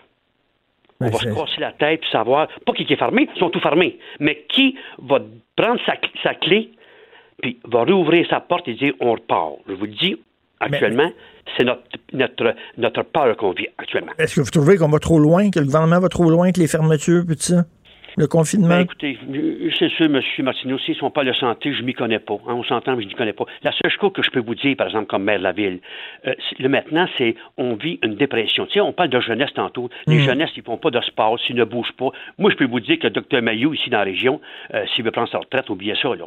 Il va avoir le bureau bien plein parce que c'est c'est bien plus que la pandémie qu'on vit, là. La pandémie, c'est une chose, monsieur. Oui, c'est grave. Mais là, on vit la dépression des gens. Ça, c'est grave, M. Martineau. Quand on dit une... pré- puis justement, le jour, je de ça, les, les A, vous savez, les A, accueil anonyme, ont besoin de se de se réunir, de se parler, de s'encourager. On n'a plus de place pour eux. C'est, je vous nomme ça, là. c'est un petit groupe que je vous nomme, là, un petit groupe que, je- que je vous nomme. On le vit chez nous à Louisville. Monsieur le maire, il faut se réunir, il faut se parler. Ben là, ils, ont- ils ont commencé à se parler par téléphone, par, par Skype, par Facebook, tous ces mots, du cossins-là qu'on appelle. Bon, c'est commencé par ça, mais c'est une dépression qu'on vit. Là, il y en a un qui a commencé à boire. Je sais, moi, je peux, je peux des gens chez nous, là. C'est une petite ville en passant, c'est pas une grosse ville. Il y en a un qui a commencé à boire. J'ai été appelé il y a 15 jours. Je suis allé le voir. Oui, non, non, petit gars, ça fait 8 ans que tu, me- tu, tu, tu, tu buvais plus. Moi, mais je suis plus capable, monsieur le maire. Et- et on, on se réunit plus. Ah, c'est dur. Ben, je vous dis, là, c'est juste un détail, ça, monsieur. Un petit détail. Non, il faut qu'il laisse, il faut qu'il laisse la- l'alcool, il faut qu'il se mette aux potes. À SQDC, c'est ouvert, ça. Ben oui, M. Martineau, puis Louisville, notre compagnie maintenant de, de cannabis vend à SQDC. Usico, Us- oui, Usico Camed. On le contrat, je suis assez content, monsieur. Ça fait longtemps, que- ça, fait longtemps que je suis un des seuls maires, d'ailleurs, ben, qui était pour ça, qui est crié haut et fort. Je veux une industrie à Louisville, j'en veux une. Monde industrie de ben, potes? Hey, même les, la maire auto, les maires auto, ils ont bien fou ce maire-là. Ils ont bien raison, mais elle est bâtie, 50 emplois, on prévoit de l'agrandissement peut-être, ça va bien, puis ils fournissent dans la santé, ben, dans la, la santé, puis ils fournissent, hey, c'est Ah. signé avec euh, euh, euh, SQDC, c'est signé, monsieur. Mais là, là, fumez-vous, vous? Est-ce que vous encouragez votre entreprise locale? Je n'ai pas commencé encore. Il va faire une rencontre de Mayou pour lui dire ça va-tu me calmer les nerfs? S'il me dit oui, ben. S'il me dit oui, je ne prends pas de pilule. S'il me dit oui, euh, non, on, on- on va, peut-être qu'on va risquer ça. Ben bon. Hey, Monsieur DS, ça va, ça, ça va pas bien pour vous, par exemple, parce que votre homme, là, la dernière fois que je vous ai vu, là, vous aviez un macaron de Donald Trump. Votre homme, là, il gagnera pas, là. Pas un macaron. Oh oui, le macaron, puis la, la- la casquette aussi. La casquette. Là, vous avez la casquette, là, oui, de Oui. Donald. Monsieur, c'est bien sûr, monsieur, ça va pas bien pour lui. Je trouve ça dommage. Écoutez-vous, eh, bon, il, il fait des erreurs, mais il va vivre avec, là. C'est pas, pas moi. Il faudra quasiment qu'il m'appelle que je vais l'y aider, mais bon, attends, euh, si la pandémie, on peut pas. Mais je le sais qu'il fait des erreurs. Épouvantable. Mais monsieur, entre, quand même, entre monsieur Trump et monsieur, et monsieur Joe Biden, c'est jour nuit. Moi, hier, j'ai écouté le débat, là. Oui. C'était très bien. Puis en passant, le débat, il était respectueux. J'ai aimé les deux personnes. Puis encore une fois, M. Martineau, les deux personnes, le monsieur, monsieur Trump et, et M. Biden, 370 millions d'Américains et Américaines, c'est c'est- c'est seulement ces deux personnes-là qui ont trouvé. Oui, non, euh, Mais mais, mais, mais, non, mais, non, mais- effectivement, non, non, mais vous avez totalement raison là-dedans. Là. C'est rien, c'est ces deux-là qui ont trouvé. Mais mettons, là, mettons, Donald vous appelle là, en disant Yvon, j'ai besoin d'aide. Quel conseil vous donneriez à Donald? le respect, il a manqué de respect, il dit un petit peu n'importe quoi, il s'emporte, c'est ses valeurs. Et C'est ça que je trouve très grave, qu'est-ce qu'il fait? Vous le dites, c'est grave. Mais entre les deux, si j'ai à voter américain, je vote Donald Trump demain matin, en passant.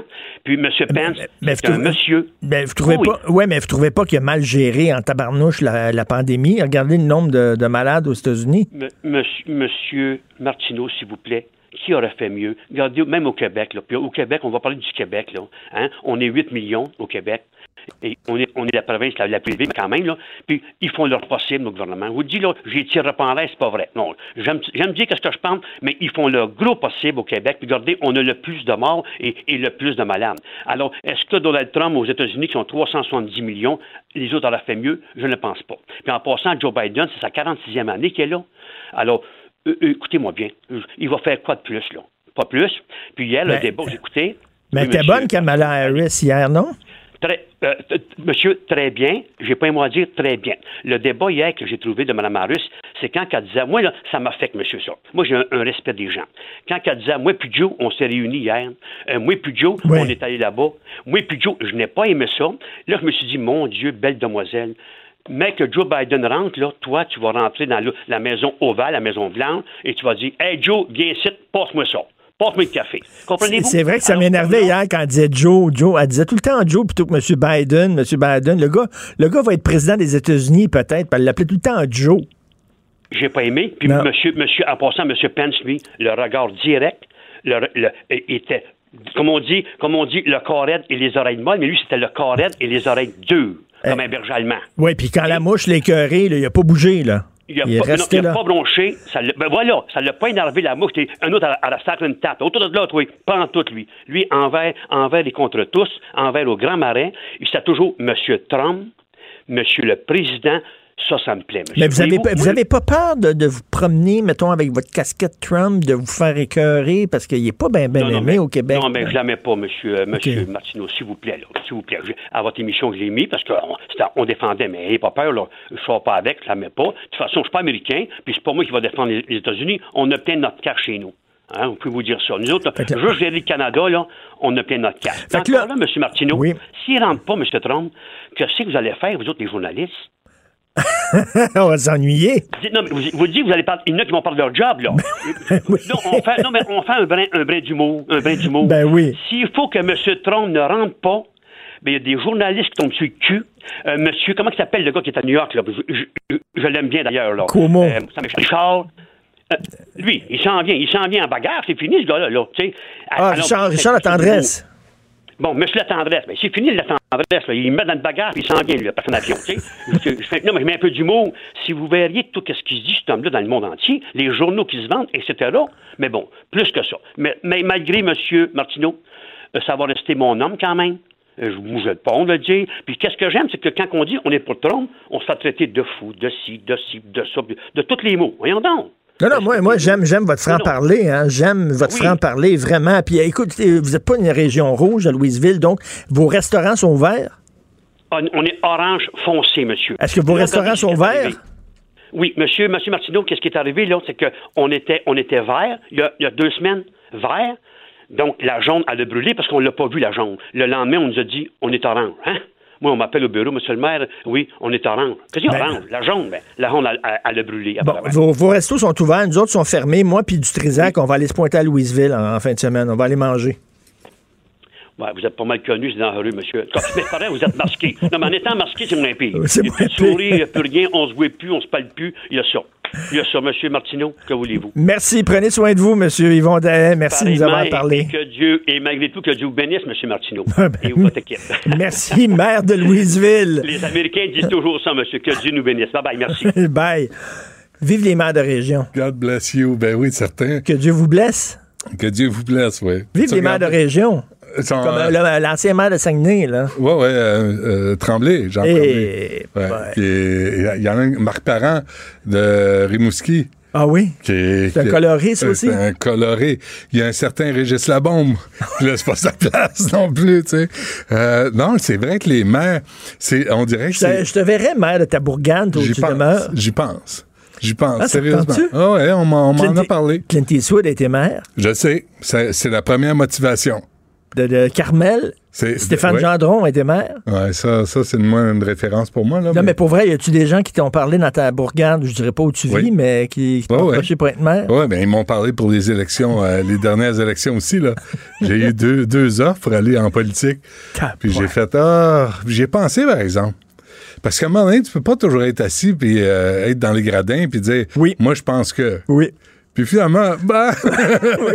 non, mais, mais sincèrement, je n'avais pas eu de jeunes enfants, j'aurais sérieusement pensé. Tu sais, mais là, c'est. Toi, on on- est-ce qu'on te l'a offert? Jamais. Je sais pas pourquoi. Tu sais pourquoi? Je sais pas. Parce que euh, ben, euh, euh, euh, autres, le toi, là, ils, ils- ils te voient là, en train de faire oui en arrière de ton chef. Oui, oui, oui, oui. Ils te voient, ils te voient, là, ils te voient Ouais. faire ça. Moi, ils, savent que je suis un gars de principe. ils savent que je suis un gars qui est droit. Oui, oui, oui. Est un gars qui. Je ferais pas oui, oui, oui derrière mon chef. Mais du Toi, t'as de la que- misère à avoir, à porter attention à quelque chose pendant cinq secondes. Que c'est- hein? Qu'est-ce que tu disais? un chien avec un os devant lui. J'ai- J'ai le, j'ai le, le ministre euh, délégué des, euh, euh, de la Santé et des Services sociaux, Lionel Carman, à 11 heures. Euh, tantôt, François Charon va être avec nous pour nous parler de Facebook. Ah Sur, oui. euh, tu sais, c'est- quoi les critères? Qui décide? François, il, y a une bonne, il, va nous dire qui décide à- chez Facebook. Toi, ton, le- ami, le ton, ton- ton ami Éric Duhem, Oui. Il a écrit, il dit ça fait, ça fait le- le super longtemps que je dis à Facebook qu'il y a des fraudeurs, là, puis qu'ils devraient les bloquer, puis tout ça, puis ils bloquent pas pantoute, mais ils vont bloquer euh, Alexis qui a, Cossette-Trudel. qui a menacé personne aux dernières nouvelles. Moi, je trouve ça assez douteux parce que, bon, tu sais, as-tu vu l'agent Wimet, euh, qui est la Mais oui. police? Il dit, moi, je, je rappe 100 000 piastres par année, un fonds de pension, parce que je veux pas vivre dans une dictature. Tant mieux. Vas-y, mon homme. Je veux pas que tu sois policier. Si tu penses comme ça, si tu penses qu'on vit dans une dictature, je veux pas que tu sois policier. On va faire Ben, il a le droit à ses opinions en même temps. Oui, mais il peut les garder pour lui. C'est comme l'herpès. tu sais, t'as le droit de l'avoir, mais garde-la pour toi. tu sais, c'est- ça le principe. Puis, euh, Ah, ben, midi- une, à une- midi, une on- opinion, c'est comme une MTS, pas parce que t'en as qu'il faut que t'en faut donnes. faut t'en donner aux autres. Euh, faut que tu la partages. Ce, ce matin, ce matin, Ou une opinion, c'est comme un trou de cul, tout le monde en a un. Ça, c'est, ça, c'est Dirty Harry, Deadpool 1988. Opinions are like assholes, everybody's got one.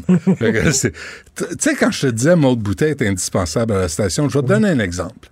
Ce matin, pour préparer le, le- l'échange, là, le ménage à trois avec Pierre euh, Nantel puis euh, Mario Dumont, je vois sur le New York Post euh, une, une nouvelle dans Brooklyn, ça fait deux nuits que ça manifeste, ça brûle des hommes, évidemment, juifs, assidiques, qui veulent pas se conformer aux nouvelles consignes.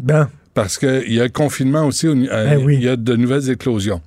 Là, tu dis, ah, attends une minute. Là, j'envoie le sujet à Maud. Je dis, ici, on fait quoi? avec... Maud a dit, regarde la première page du Montreal Gazette. Ben oui. Le Montreal Gazette. Un Run Durfell, un gros texte, il y a un SWAT, il y a un SWAT team, de huit, pour...